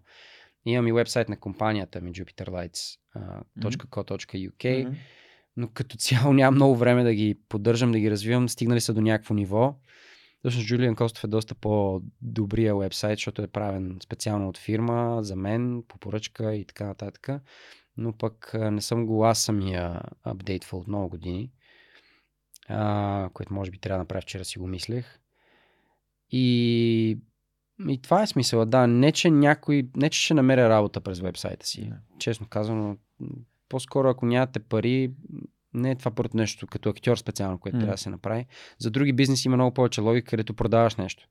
Сега, ако почна да продавам консултации през уебсайта си, тогава има логика. Но това е просто портфолио, където наистина е много удобно да си събереш всичко и да пращаш, особено ако правиш различни неща, ако си каскадьор, модел, певец, да си сложиш всичките различни табачета горе. Но да. Важно е по принцип да имаш, да си на всички социални мрежи, за актьора, изобщо за бизнеса, за да може хората, не всеки има Instagram, не всеки има TikTok, не всеки има Facebook и обратното. Така че трябва да си навсякъде, за жалост, защото отнема много време, понякога влизаш и във вортекса, отиваш да свършиш нещо и то те разсейват красиви картинки и хубави цветове и става мазало, 2 часа минават. Супер, благодаря, че го споделяш. Питам те, защото партньор на подкаста от много време са Superhosting.bg, които помагат на българските бизнеси, защото на хората в България, които искат да имат дигитално присъствие, да разберат колко това нещо е важно и да им дадат хостинги, възможно да си купят домени, да им дадат добър къстъмър сервис, съответно клиентско обслужване, което да им помага да си отговарят на всички въпроси, да се решат проблемите, колкото е възможно сами. Да, и нашите хостинги тук са много добри в България. Съм сигурен, че има доста готини компании в България, не само за хостинги и такъв тип услуги, ми на световно ниво, както и партньорите на Свръхчовека, и много скеф, че Superhosting ни помагат. Знаете, наскоро направиха 18 години в занаята, така че поздравяваме ги за това, а през 2024 ще правят 19. Още от dial-up годините. От dial-up годините ми. Значи нещата, както казахме и по-рано, 10 години, за да не стане успех за една нощ. Да. Супер, благодаря, че го каза, и сега минаваме към въпросите на други абсолютно superhumans. Това са нашите приятели от Yotpo. Първият въпрос към теб, Юли, е: кой е любимият ти сериал? Ще Shadow and Bone. Сянка и Коста. Който днеска го канцелираха. Стига, бе. Да. И сега излезе в Variety новината. Какво значи е канцелиран? Ми няма да продължават да го правят. 2 сезона и край. Не знам каква е причината. Супер много фенове има. Супер успешен беше. Беше 7-я най-гледан сериал за годината 2021. Не знам. Много сме съкрушени всички от снощи и аз затова съм малко и в такова настроение днеска. В началото, нали? Не, надявам се, не ми е личало по време на разговора, но затова дойдох малко умърлушен. Защото този сериал значи толкова много за толкова много хора, нали, които намират утеха в него, сила, кураж. Ние се срещаме на живо с фенове често. В Париж правят конвенции, на други места, и да, много тъпо. А друг, в който не си участвал? Друг, в който не съм участвал. В момента харесвам много един сериал, но не мога да се сетя за... Примерно Breaking Bad. Мой любим сериал, Game of Thrones, нали, такива обичайни за подозрени. Но много харесвам Dave в момента. По HBO. За рапъра Lil Dicky, който... Сега шегуваш ли си? Не се шегувам. Просто той е евреин, от нормално средна класа семейство, който решава, че иска да е рапър. И целият му рапър е комедиен и става дума, както се досещаш от неговото име, за члена му. Но и той прави гениален сериал, който е много като Тед Ласо, ако си го гледал. И е feel good такъв тип сериал. Но е все едно Вуди Алън, такъв остър ум. Самоирония, колкото искаш. Право прелива. И е направен по такъв начин, че да те вдъхнови, да те накара да се чувстваш добре, да те накара да се чувстваш прегърнат. Паралелно с това засяга някакви теми за известността и за изобщо за шоу-бизнеса, за наивността, за това как мога да пробиеш, ако си автентично себе си наистина, както той е просто болезнено автентичен. И дори това се и засегва. Може някой път да спестяваш нещата, които мислиш, нали? Не е нужно винаги да ги казваш. Но просто е много мета, защото той играе себе си, постигайки това, което вече е постигнал. Той го пише, той режисира понякога, и някои от хората в живота му играят също себе си. И са замесени. Единият от героите има биполярно разстройство и депресия, и нали, секс адикция, неговия хайпмен, гейра, алигатора. И просто е наистина направено на много високо ниво. И не случайно в трети сезон участват Еми Адамс, Брат Пит, всичките като себе си. В смисъл, за да накараш тия хора да играят сериал, което е нечувано, и то да играят себе си в някаква така пародийна... Мисля, епизода с Брат Пит трябва да изчакате до трети сезон, последния епизод. Дрейк, в смисъл, всякакви рапъри участват в това. Значи е възможно да бъдеш автентично успешен в този живот, защото всички обясняват как трябва да играеш роли, да слагаш маски. Аз като слушах биографията на Христо Ичков и тази на Димитър Бербатов, това са два свята. Два съвсем различни свята. В единия, където имаш маската да бъдеш какъв си, за да никой да не те притеснява, а пък друго да правиш нещата, които вярваш по начина, по който вярваш, че трябва да бъдат направени. Има различни начини за постигане на всичко. Да. Но е най-лесно, защото винаги тежи, когато си с маска. Да. И въпросът е колко взима от тебе това нещо. Ако не взима много, може да си го поддържаш и да пазиш определени аспекти от, да речем, личния си живот. Когато започнах подкаст, си казах, че аз искам хората да се чувстват така, че сякаш сме приятели и да научават от подкаста неща, които да ги карат да се чувстват свързани с мен. Защото това съм аз. Аз бях такъв човек преди подкаста и извън подкаст съм същия човек. И никога не съм си мислил, че не мога да бъда успешен водещ или каквото иде, ако играя друг човек освен себе си. Ако съм в роля да съм друг. И това е нещо, което аз не търпя. Аз съм себе си и искам да постигна нещата, които са важни за мен, да бидейки себе си. И по телевизията, като съм преди обед, пак съм себе си. Да. Но пак там да стана дума за тебе. Любимият ти режисьор? Кристофър Нолан. Но и мога да кажа и Скорсезе също. И последния въпрос е, кое е най-хубавото в актьорската професия за теб и защо? Да си играя. Да си играеш. Като дете. Да, то е това. Да имам разрешението да съм дете. И да ми се плаща за това също. Е добър плюс, защото да си актьор е призвание и всеки актьор ще ти каже, че ние бихме и го правим, независимо и съм го правил, независимо на колко съм минус в банковата сметка, независимо дали е по Netflix, в играта Call of Duty или в някой театър, където ме гледат 20 души в Лондон, дори може би това е една от също, ако имам 5 най-големи успеха, да речем Call of Duty, Син на друга майка, Shadow and Bone, пиесата, която съм играл пред 30 души в Лондон и това, че съм написал сценарий. Цяло от начало до край с най-добрия ми приятел Мартин Медникаров, но написахме цял сценарий, който може да се чете и не ме е срам да го покажа. За мен да си писател е най-трудната арт форма, защото отнема и страшно много дисциплина и е много-много работа. И е много-много трудно. И не е само изкуство, ми се изисква и много ум и подбереш правилната дума. Понякога път стоиш и мислиш, че не е това думата, не е това думата с часове. TEDx, шампионските ми титли, Поплуване. Това, че успявам да не държа лошо в душата си. Че успявам да усмихвам хората. Даже това е на първо място. И че сега се занимавам с музика и вече съм създал 3 песни. Всяко от тези е наравно с другото. Може би ще сети и за някакви други, но не... Но тези 3, с които започнах, просто бяха очевидни, но всъщност те не са по... и това, че, дори 11-то, и това, че съм оцелял в Лондон, правейки това, което искам. Нали, той е труден град за оцеляване и трудна индустрия за оцеляване. Също е актьорското място в чужбина.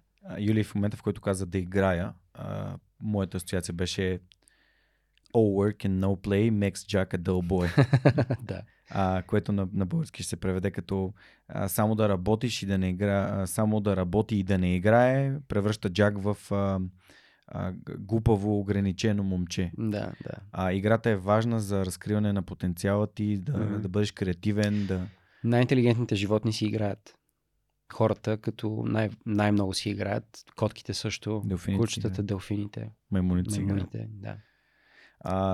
Играта е нещо много важно и аз за това винаги съм се чудил, като някой ми каже, не си ли малко голям за това и това? Примерно спомням си една история, дето не да ми подари Лего мотор. Вчера правихме Лего с един от най-добрите ми приятели, с която имам. Лего техник за рождения ден, идва баща ми вкъщи и аз казвам, тате, виж, не да ми подари. Аз никога не съм имал Лего техник като дете.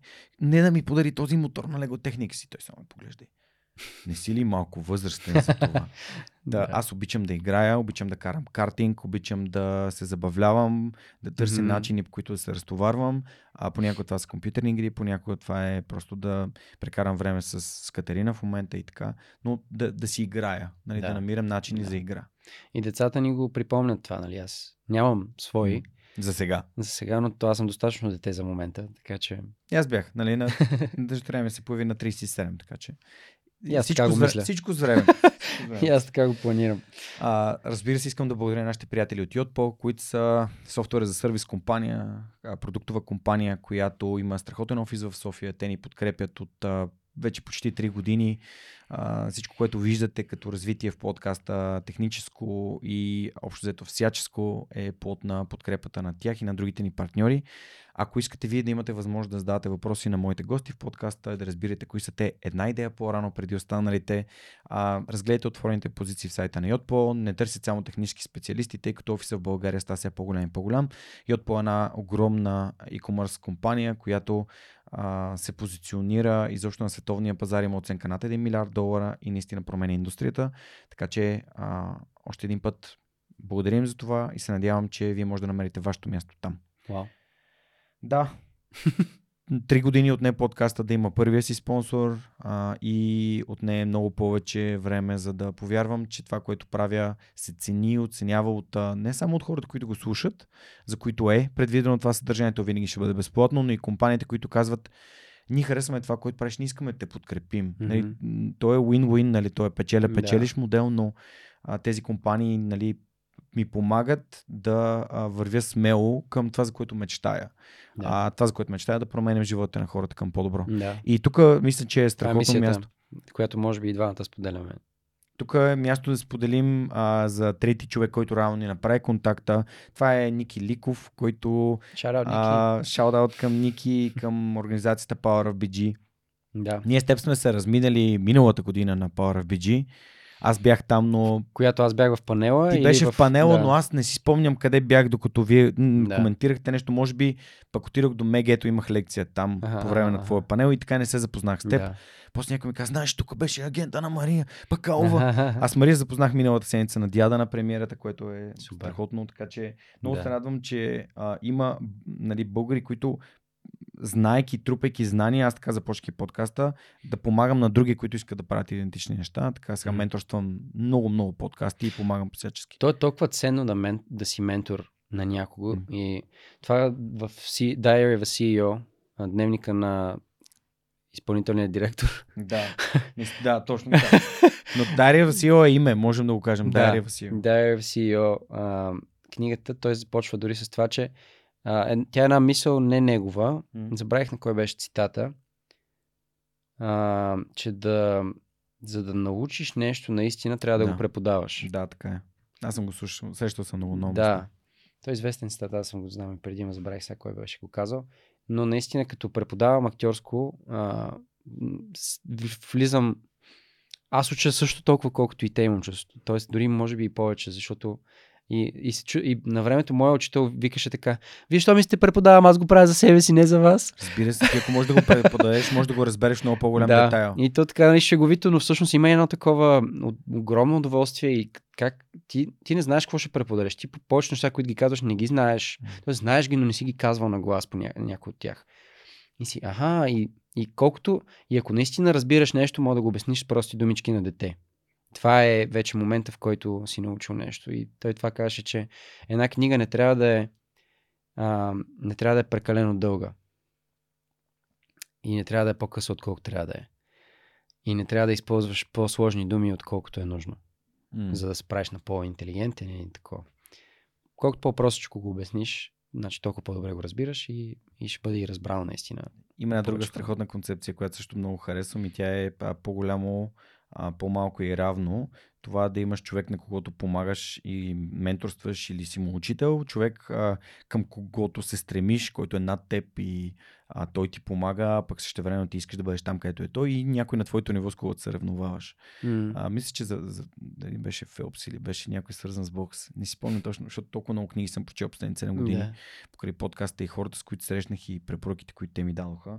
Но винаги гледам дори в джуджитото, като не разбера нещо, да го обясня на някой, за да, нали, да видя дали пропускам нещо по пътя. Да. Добре, разкажи ми за тези курсовете. Курсовете на Юли съм си ги кръстил тук. Колко често се случват, къде хората могат да разберат.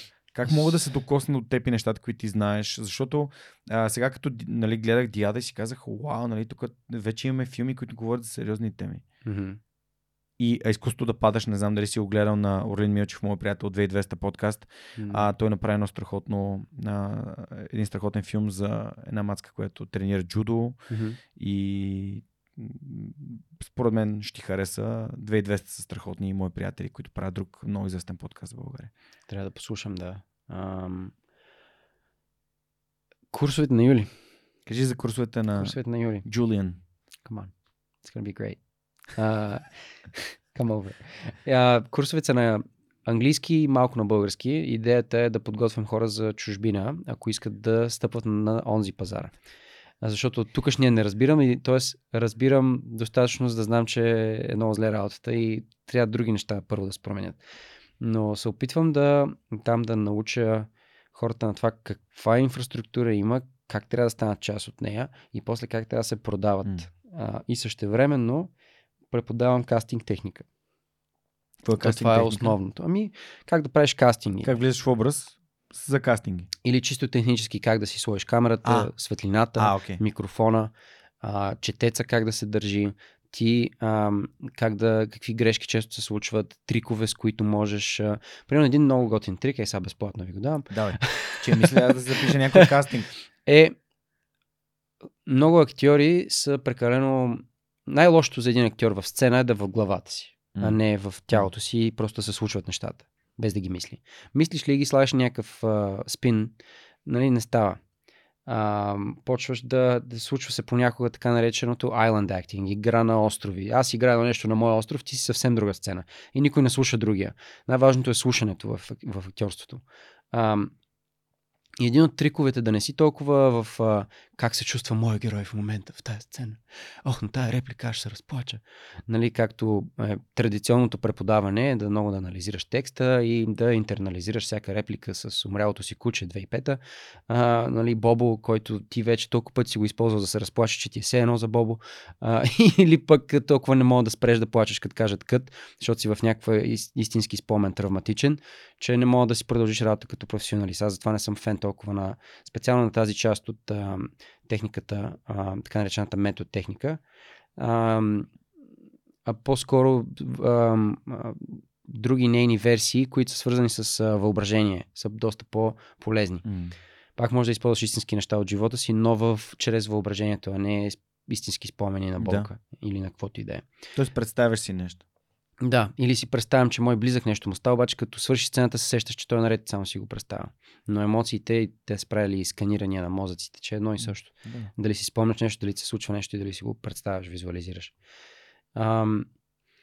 Така че има много по-безопасни начини да се стига до там, вместо да се влиза в депресии, да се стига до самоубийство или до медикаменти и така нататък. Както се случи с много велики актьори в Щатите.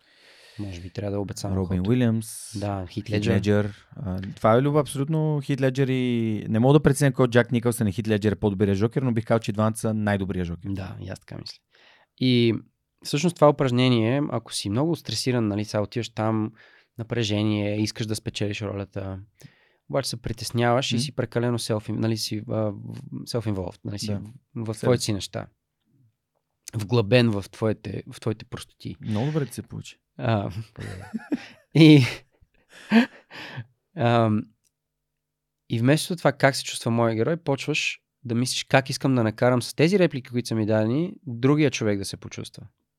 И почваш да мислиш, правим се ни листчета и ти давам едно листче, другия да се чувства обичан, примерно, съблазнен, мразен, унижен. Каквото и да е. Дори някой път ги прави, в смисъл това упражнението е много смешно, защото написваме 10 листчета, всеки прави съвсем различна сцена, обаче каквото ти се падне. Дори да е любовна сцена, ако ти излезе унижен, пак трябва да го изиграеш така и да видиш, че пак ще има логика. И това е много добро упражнение в това да видиш, че няма правилен начин да изиграеш една сцена. Както в живота няма правилен начин, няма един начин за един разговор. И трябва това точно да влезе в изкуството, тази тя не е импровизация, ами този живот, който идва от слушането и от уязвимостта, когато чуеш нещо по различен начин, който не си очаквал, да можеш да го чуеш наистина и да те нарани. И оттам ти да хванеш следващата си реплика, така ли, нати на тебе. И да стане един пинг-понг, който е надграждащ, а не само реплика, свърши сцената. Да. Така че, как искаш да накараш да чувстваш утрешния ако трябва да го кажа в едно изречение. Ти искаш да се чувствам като твой приятел, ти каза сам, нали, че това е... И така се и чувствам. Колко често го Усеща ли се тук, че ти е комфортно и че се познаваме от преди? Дори като се видяхме навънка, точно това. Викам, бе, ние май се познаваме. Много забавна история. Излизам аз да посрещна Юли и виждам как сте иди пред Националното училище за изкуства. Да. Фини. Това ли беше? Изящни изкуства. И виждам как излиза един ученик и той хваща вратата и влиза. И вървя след него и тя вратата се затваря. Поглеждам през прозореца, почуквам и му казвам... Да, ела тук. И той такъв, ти не си ме виждал, но реално веднага реагираш. Да. И ти каза, надценяваш ме. Надценяваш ме, аз не съм по изящните изкуства, да. А друга смешна история, която слуши 2 минути по-рано. Видях един човек, който не приличаше на това, което аз представих, нали... Виждал съм ти снимка, но нали, не очаквах така да изглеждаш. Беше по-възрастен човек, така един малко по... И той... И аз, защото търся и аз с някой, и той търсеше някой, и се видяхме, и той дойде към мен. Ти ли си за бойлера? Викам, не. Но и аз търся някой. Може ти казал, ти ли си за бройлера? Бройлера. Да, някой пиле от... Беше възможно да извадят днешка ревеща. Is this Bora 3? Да. Are you my driver? Are you my driver? Не, is you my driver? No women in the car. Only bear allowed in the car. И такива работи, да. Но курсовете се случват спорадично. Mm-hmm. Спорадично? Как хората се записват? Като пише във Фейсбук, че правя курс. Пише във Фейсбук, че правя курс. Последвайте Юли. Да. В Инстаграм. Фейсбук, в Инстаграм. Той аз ще трябва да го последвам, да мога да ви пратя линк. И в Инстаграм пускам... В Фейсбук организирам евентите, защото е най-лесно. Да. Вече съм си го сетнал. И оттам го качвам на Инстаграм да разберат повече хора. Пращат имейл с критериите и нещата, които съм описал. Okay. Много си е лесно за разбиране и оттам насетне вече аз подбирам определено ниво, с което мога да работя по-лесно. Не е за начинаещи, но не е и задължително сте супер напреднали. Но е хубаво английския да е на много добро ниво на разбиране и говорене, защото там ги поставям и в ситуации на фалшив кастинг, така наречения mock audition, който влизат през вратата, аз се държа като кастинг режисьор с различен темперамент. И им давам различни задачи, след като го направят веднъж, за да могат да се учат и да приемат насоки. Особено когато не са съгласни с насоката. И как да се държат, какви неща да говорят, за кое получават плюсчета и минусчета, като презентация на азът, който влиза на актьорът. И много такава информация, която аз съм натрупал през десетилетия в чужбина, знаейки за този пазар и това как да стигнем до него. Така че аз сега ще има курс, който вече ще е минал. Следващите до година мисля да се опитам да го правя по-често. То зависи от моите ангажименти също. Но мисля да почна. Аз давам от време на време консултации, едно на едно, за който иска да ходя в чужбина. Но понеже прекалено много хора ме... Преди го просто отговарях на всички в Инстаграм, но изведнъж много хора разбраха, че отговарям и просто не е, че не искам, но просто нямам капацитета да го правя, а е много важно моят резервоар да е пълен, за да мога да помагам на други. Много важно. И не мога просто наистина да помагам на всички, но ще оставя време в ежедневието си и като бизнес така страничен да работя и на частно с хора, да ги подготвям за... Не толкова да ги подготвям за изпити или нещо от сорта, но по-скоро бизнес нещата, бизнес частта и да направим персонализиран план за всеки един, който идва при мен, с силните му страни, нали, някой тренира джуджицу, друг пее, трети язди кон, четвърти плува, това не помага за нищо, но в актьорството, за жалостно, трети говори езици. Да направим персонализиран имейл, да го изпратят те на агенти, има 350 агенции в Англия, оттам как да се държиш на срещите, как да подбереш, нали, често точно такова менторско, консултативно, такъв час е. Да, и няколко часа го правим това нещо. Създаваме заедно темплейта, отговарям на всякакви въпроси конкретно към индивида, които го вълнуват, защото отговорът за някои хора е различен. Създаваме им стратегия и общото това е консултацията при Юли в Jupiter Lights. Юли, няма как да не те питам какви съвети би дал на някой, който иска да занимава с кино като актьор. Кои са нещата, които човек трябва да направи, един млад или не толкова млад човек, защото всеки може да занимава с кино. Не знам кой от актьорите тези най-така класически известните актьори. Беше започнал супер късно да занимава с кино. Много са. Да. От Морган Фриман до Самюел Джаксън до супер много хора. Забравих да кажа по-рано, че имам всъщност в уебсайта ми безплатна информация, която frequently asked questions, горе-долу. Често задавани въпроси. Виж как добре ти се получава. Да. Fuck. FAQ. И всъщност там съм отговорил на доста такива въпроси и отговори за начинаещи. И просто наричам ги актьорски ресурси. Като влезеш в Education, в Actors Resources, влизаш в това нещо, той е на английски, и е концентрирано върху как да започнеш кариера, започнеш пътя си в чужбина като актьор, каква е инфраструктурата, къде да намериш имейлите на всички агенти, примерно, какво е агент, какво е кастинг режисьор, какви групи във Facebook да последваш, какви книги да прочетеш, какви подкасти да гледаш и да слушаш, какви школи съм ходил и препоръчвам, какво не препоръчвам. Описал съм, че това си е мое мнение. Не съм спонсориран от нито едно от нещата. Просто неща, които са работили за мен, могат да го отговоря така по-общо. Вече, нали, за консултациите, които правя, там вече тази цялата информация се като глина, така правим специално за теб и твоите нужди и твоите силни страни. Да, персонализира се. Но това е нещо, което мога да погледне всеки, който иска да се занимава. Супер. Помисли си за моят въпрос. Предварително си помисля за моят въпрос. Да, години назад. Сякаш съм знал, че идва. И всъщност, нали, някой път получаваш съобщения, които са така емоционално закачени. Mm-hmm. Аз искам да съм актьор от години, никой не ми помага, моля те, помогни ми, и накрая свършва с нещо задник, от типа, нали, всички са ужасни, никой не ми помага, моля ти ми помогни, ти си такъв готин човек, нали, помогни ми. Там малко манипулативно. И накрая майка ми умира. Нали, примерно нещо е от този тип, супер гадно нещо, което да чуеш, да те вкара наистина в джаза и да си... Ако от години искаш да правиш нещо и дори не си направил труда да влезеш в Google, да ми провериш с какво занимавам, къде, какво съм описал, да видиш, че тая информация, която ти искаш, я има, но по най-лесния начин. В DM-ите, в Instagram, нали, в директните съобщения. И по този начин мога да видя кога някой е искрен и да му отговоря и кога някой просто си мисли, че така ще му оправя живота. Нали, че аз съм пипнал Мария Бакалова и тя е спечелила наградата на критиците и е номинирана за Оскар. Нали, не е точно така. Чакай, от кой филм беше това? От Матрицата. I can only show you the door. You're the one who's gonna walk through it. Нали, Нео към... Морфеус към Нео. Така че преведи го. Аз мога само да ти покажа вратата, ти си този, който трябва да мине през нея. Така че, малко по-сериозно, който не иска да се занимава с това, не да спами.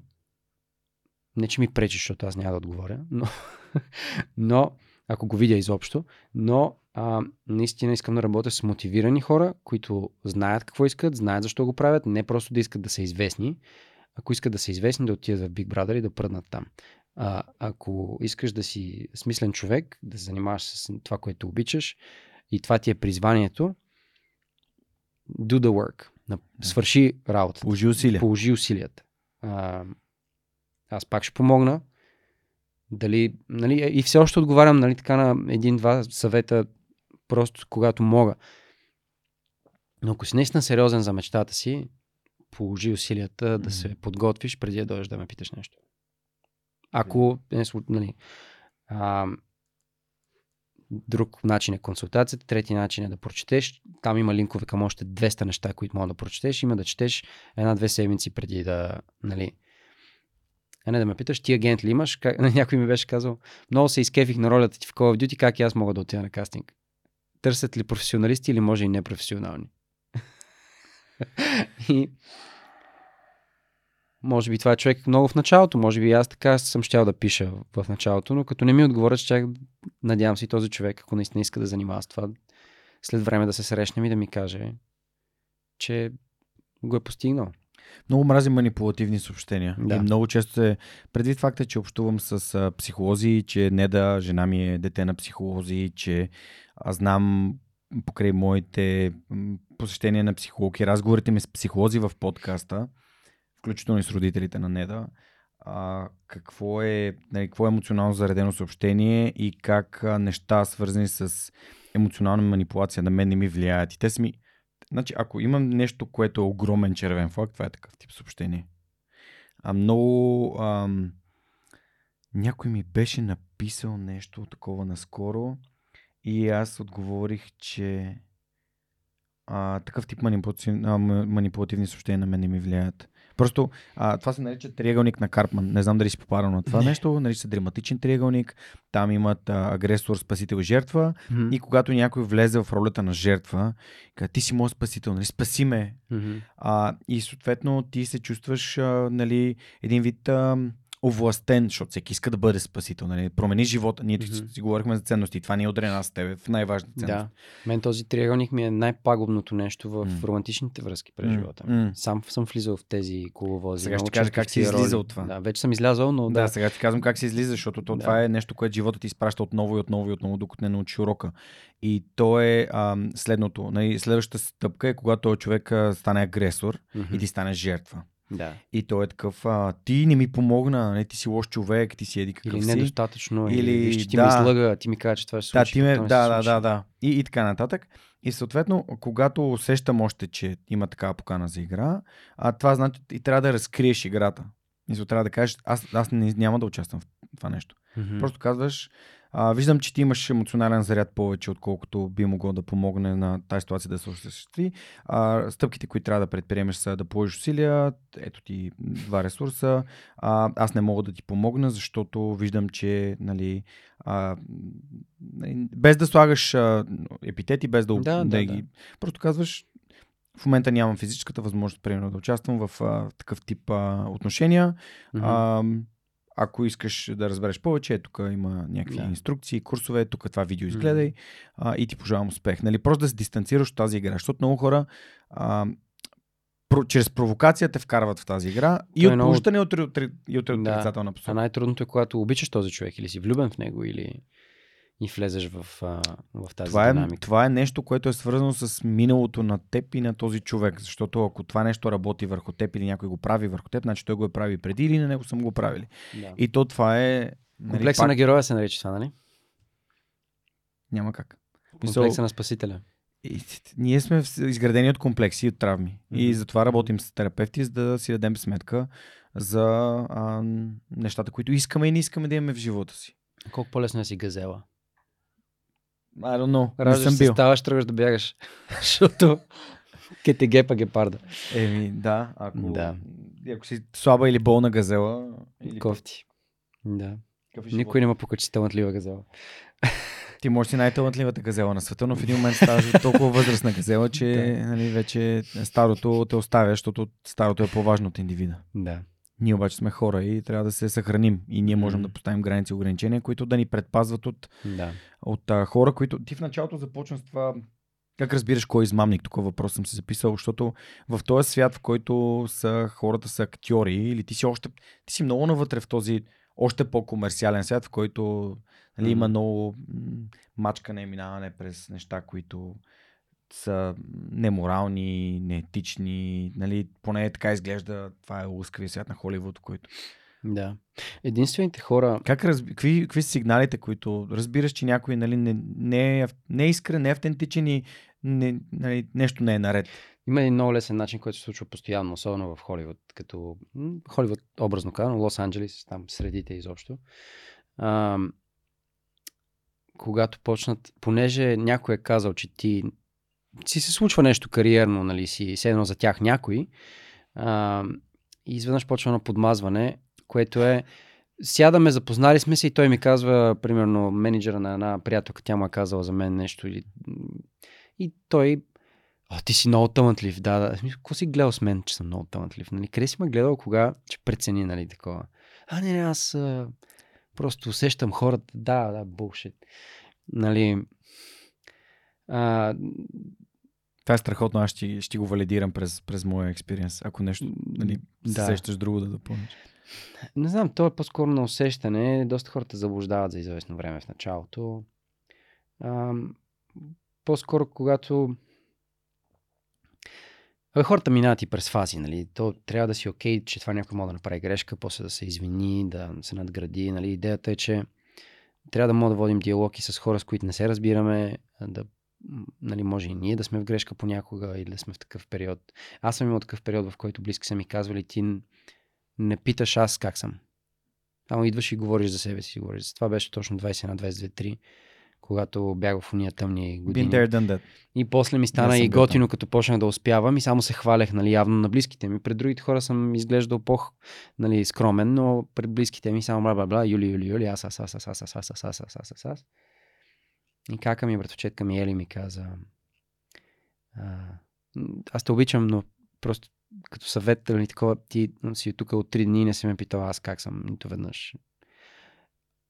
И аз, не защото не обичам, естествено, не заради това, че не ми пука, напротив, но аз съм свикнал от моята гледна точка тогава, през моята призма, аз отивам и си казвам каквото ми е, на всеки, независимо.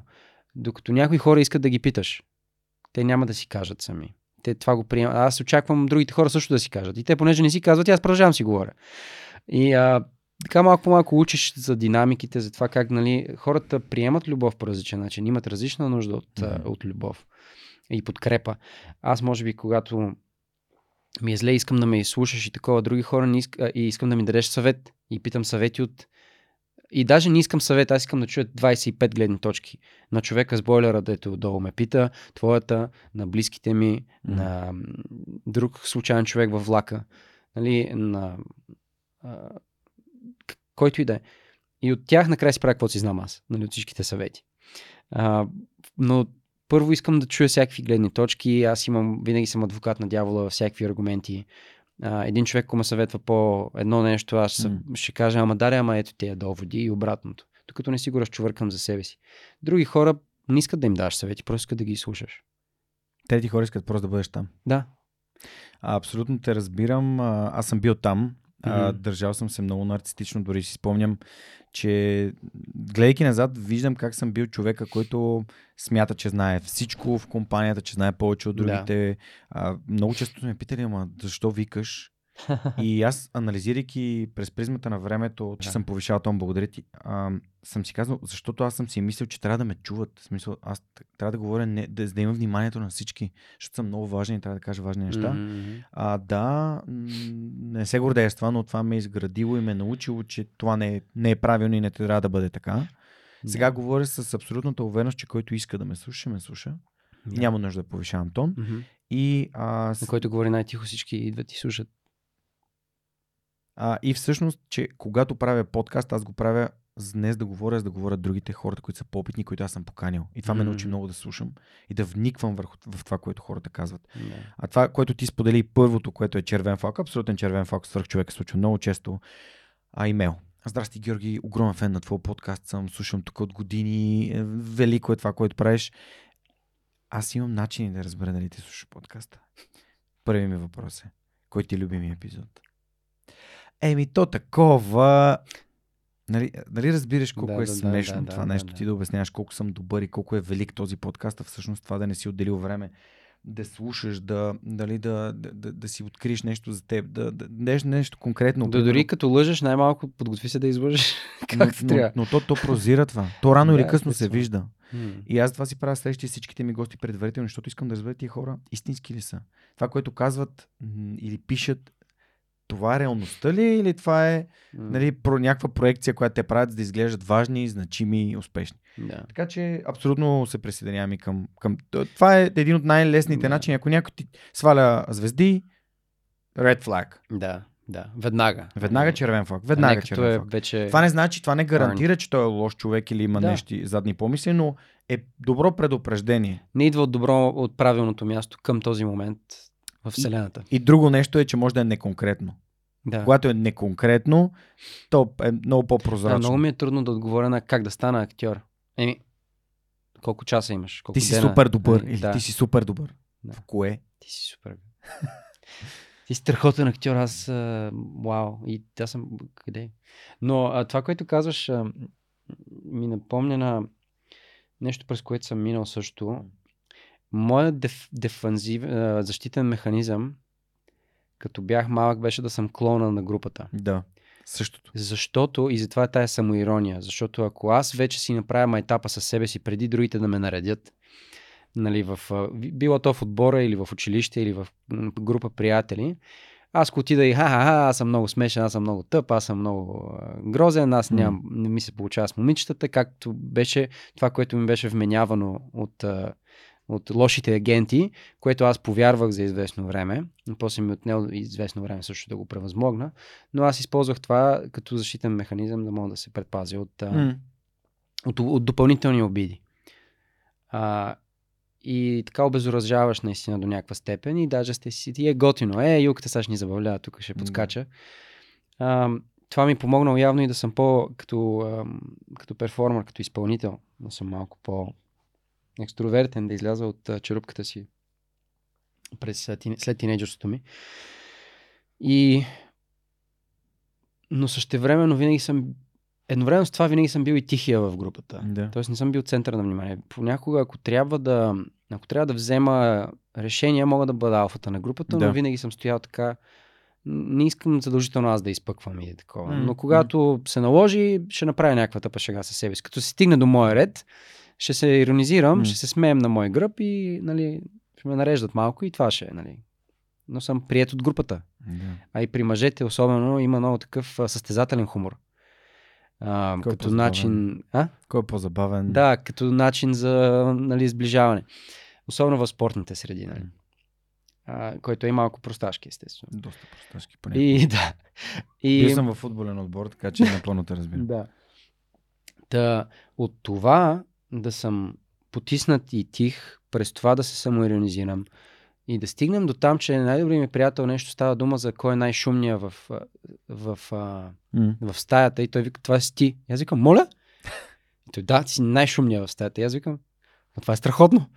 Благодаря, вау! Нали, най-сетне станах най-шум. Що аз обяснях нещо за най-шумните стаята, как винаги съм искал да бъда и той вика, ти си. Спокойно. И аз пък от тогава вече почнах да работя, да не съм най-шумния в стаята. Обаче вече през призмата на това, че знам кой съм. Че ако някой не иска да знае, няма какво да се обяснявам или в някакъв спор, в който виждам, че няма смисъл да продължавам да съществувам. Обичам да стигам до истината и стигам в нея през диалог, през адвокат на дявола техника, независимо на каква тема. Просто за да стигна за себе си до средата, до истинската истина. И пътят до истината е вечен. То няма най-истинско нещо. Но има за теб и докъде си стигнал в момента. Но е важно да задаваш въпроси, за да знаеш къде си се намираш в момента.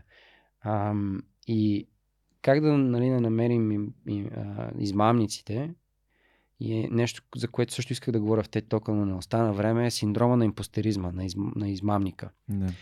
Който всеки човек, който не е измамник, има. Освен измамниците. Те го нямат според мен. Тръмп абсурд да мисли, че е измамник. Той си вярва на 1000%, че е най-красивия ангел на света. С най-хубавата косая и усмивка. Не случайно неговата политика беше аз. За пръв път не беше лява или дясна или каквато. Той беше за мен. Аз да съм готин. Който като социален експеримент е невероятно да го наблюдаваш. И дори нашия актьорски учител единия казва: искам малко повече Тръмп в работата ви, малко повече да не ви пука. Дали ще се изложите или такова. Малко повече Бейонсе и Тръмп, по различен начин, абсолютно безстрашни. И синдромът на импостеризма, гледал съм видеа за това, ти стигаш до някакво ниво и си викаш, ама това, че съм бил в Netflix някаква средно голяма роля в някакъв много успешен сериал, какво от това, Аз не съм бил главния. И сега като си главния в това, ама то видеоигра или ама то, пак е лошия. Сега си казваш някакви неща, които още... И това всъщност е, Мерил Стрип говори за това, Майя Дианджело, Айнщайн, че те винаги са се съмнявали в себе си, в това, че правят глупости, няма смисъл. И всеки момент ще ги разгадаят хората, че за нищо не стават. Че той е лош физик, че тя е лоша актриса. Хю Джакман казва, аз всеки следващ филм си казвам, това е филма, в който ще разбера, че аз съм много лош актьор. Том Ханкс. Хиляди примери. В спорта също. И не само хора, които са на световно ниво в професията си, ами всеки нормален човек го изпитва също, че е неадекватен. И това е, не можеш да го победиш, това чувство. Единственото нещо, което може да го успокои според психолозите, е някой, на който се възхищаваш, да ти каже, че също се чувства така постоянно, или то доста често, ако не постоянно, че има тия съмнения. Но просто трябва да си припомнеш, да, и Мерил Стрип се чувства така. Не съм само аз. Всяко непсихопатско същество на планетата се чувства по този начин. 1% психопати, които основно ръководят света, за жалост, те се чувстват така. Те не се чувстват така. Те са си наистина, и те са истинските самозванци. Да, самозванеца на синдрома си самозванеца, мисля, че е по-добре преведено. Мисля, така, да. Юли, супер много ти благодаря. Насочваме се към последния въпрос за епизода. Нали, отдели ми тук 3 часа да разкажеш за твоята история, за нещата, които си научил, нещата, в които вярваш и които живееш. Последният ми въпрос е как да направим България едно по-добро място. С личен пример. И с водейки с личния си пример. Да спазваме законите, да помагаме един на друг. Да се научим да казваме благодаря, заповядай, добър ден, довиждане. Да гледаме хората в очите, когато го правим, да се усмихваме. Да хвърлим някой друг буклук, като видим на улицата. В кофата да го хвърлим? Да, може би аз самия за себе си мога да кажа с една забележка. Пред вкъщи има табелка "Не разхождайте кучетата си", редовно си разхождат кучетата. Но ми е неудобно сега на някакви по-възрастни от теб хора. По-възрастни жени или такова, или пък някакво. Се зарадвам на кученцето. И само такъв, и после чувствам гадно, че не съм го направил. И тук говорим пак за асертивност, да станем по-асертивни. И да не се притесняваме от конфликта в истинската му форма, която е диалог за по-добро разрешаване на някаква ситуация и проблем, а не да си крещим един друг и така нататък. И когато сме в грешка, наистина си признаем екстремна отговорност и да отидем в парка и да си вземем акото на кучето с... Все повече хора го правят, което е прекрасно. Даже днес го видях на идване. Май само в нашия блог. Благодаря ти за това участие, благодаря ти за супер приятния разговор. Радвам се, че вече си част от Свръхчовека. Пожелавам ти много успехи, които да са просто да ти показват, че си на правилния път, защото смятам, че ролята на успехите е просто да ни показва, че ние се движим в посоката, в която искаме, и това е да се развиваме, да постигаме повече, да знаем повече, да даваме повече.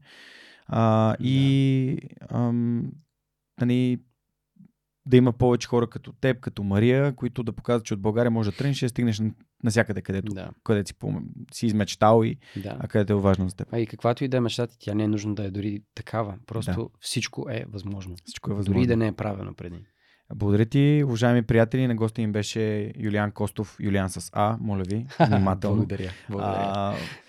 Ако се интересувате от кино, ако искате да се развивате в тази посока, разгледайте нещата, които той прави, изтискайте му палци и полагайте усилия за нещата, които наистина са важни за вас, за да може вие да сбъднете вашата собствена мечта. Това беше Свръхчовекът с Георги Енов, в който всеки вторник ви разказва истории, които вдъхновяват. Благодаря ви, че за поредна седмица бяхме заедно. Знаете как да подкрепите подкаста. Разкажете за този епизод или за любимия ви епизод на ваши приятели, споделете в социалните мрежи или пък отидете на сайта. Там има едно бутонче "Подкрепи ни", там с малко месечно дарение или еднократно дарение от сърце. Може да станете част от общността, в която се чуваме всеки месец, говорим си, запознаваме си, общуваме с хора като нас. Благодаря ви за това, че сме заедно за пореден път и ви пожелавам една вдъхновяваща седмица. Ще се видим следващия вторник с още истории, които вдъхновяват. Чао, чао!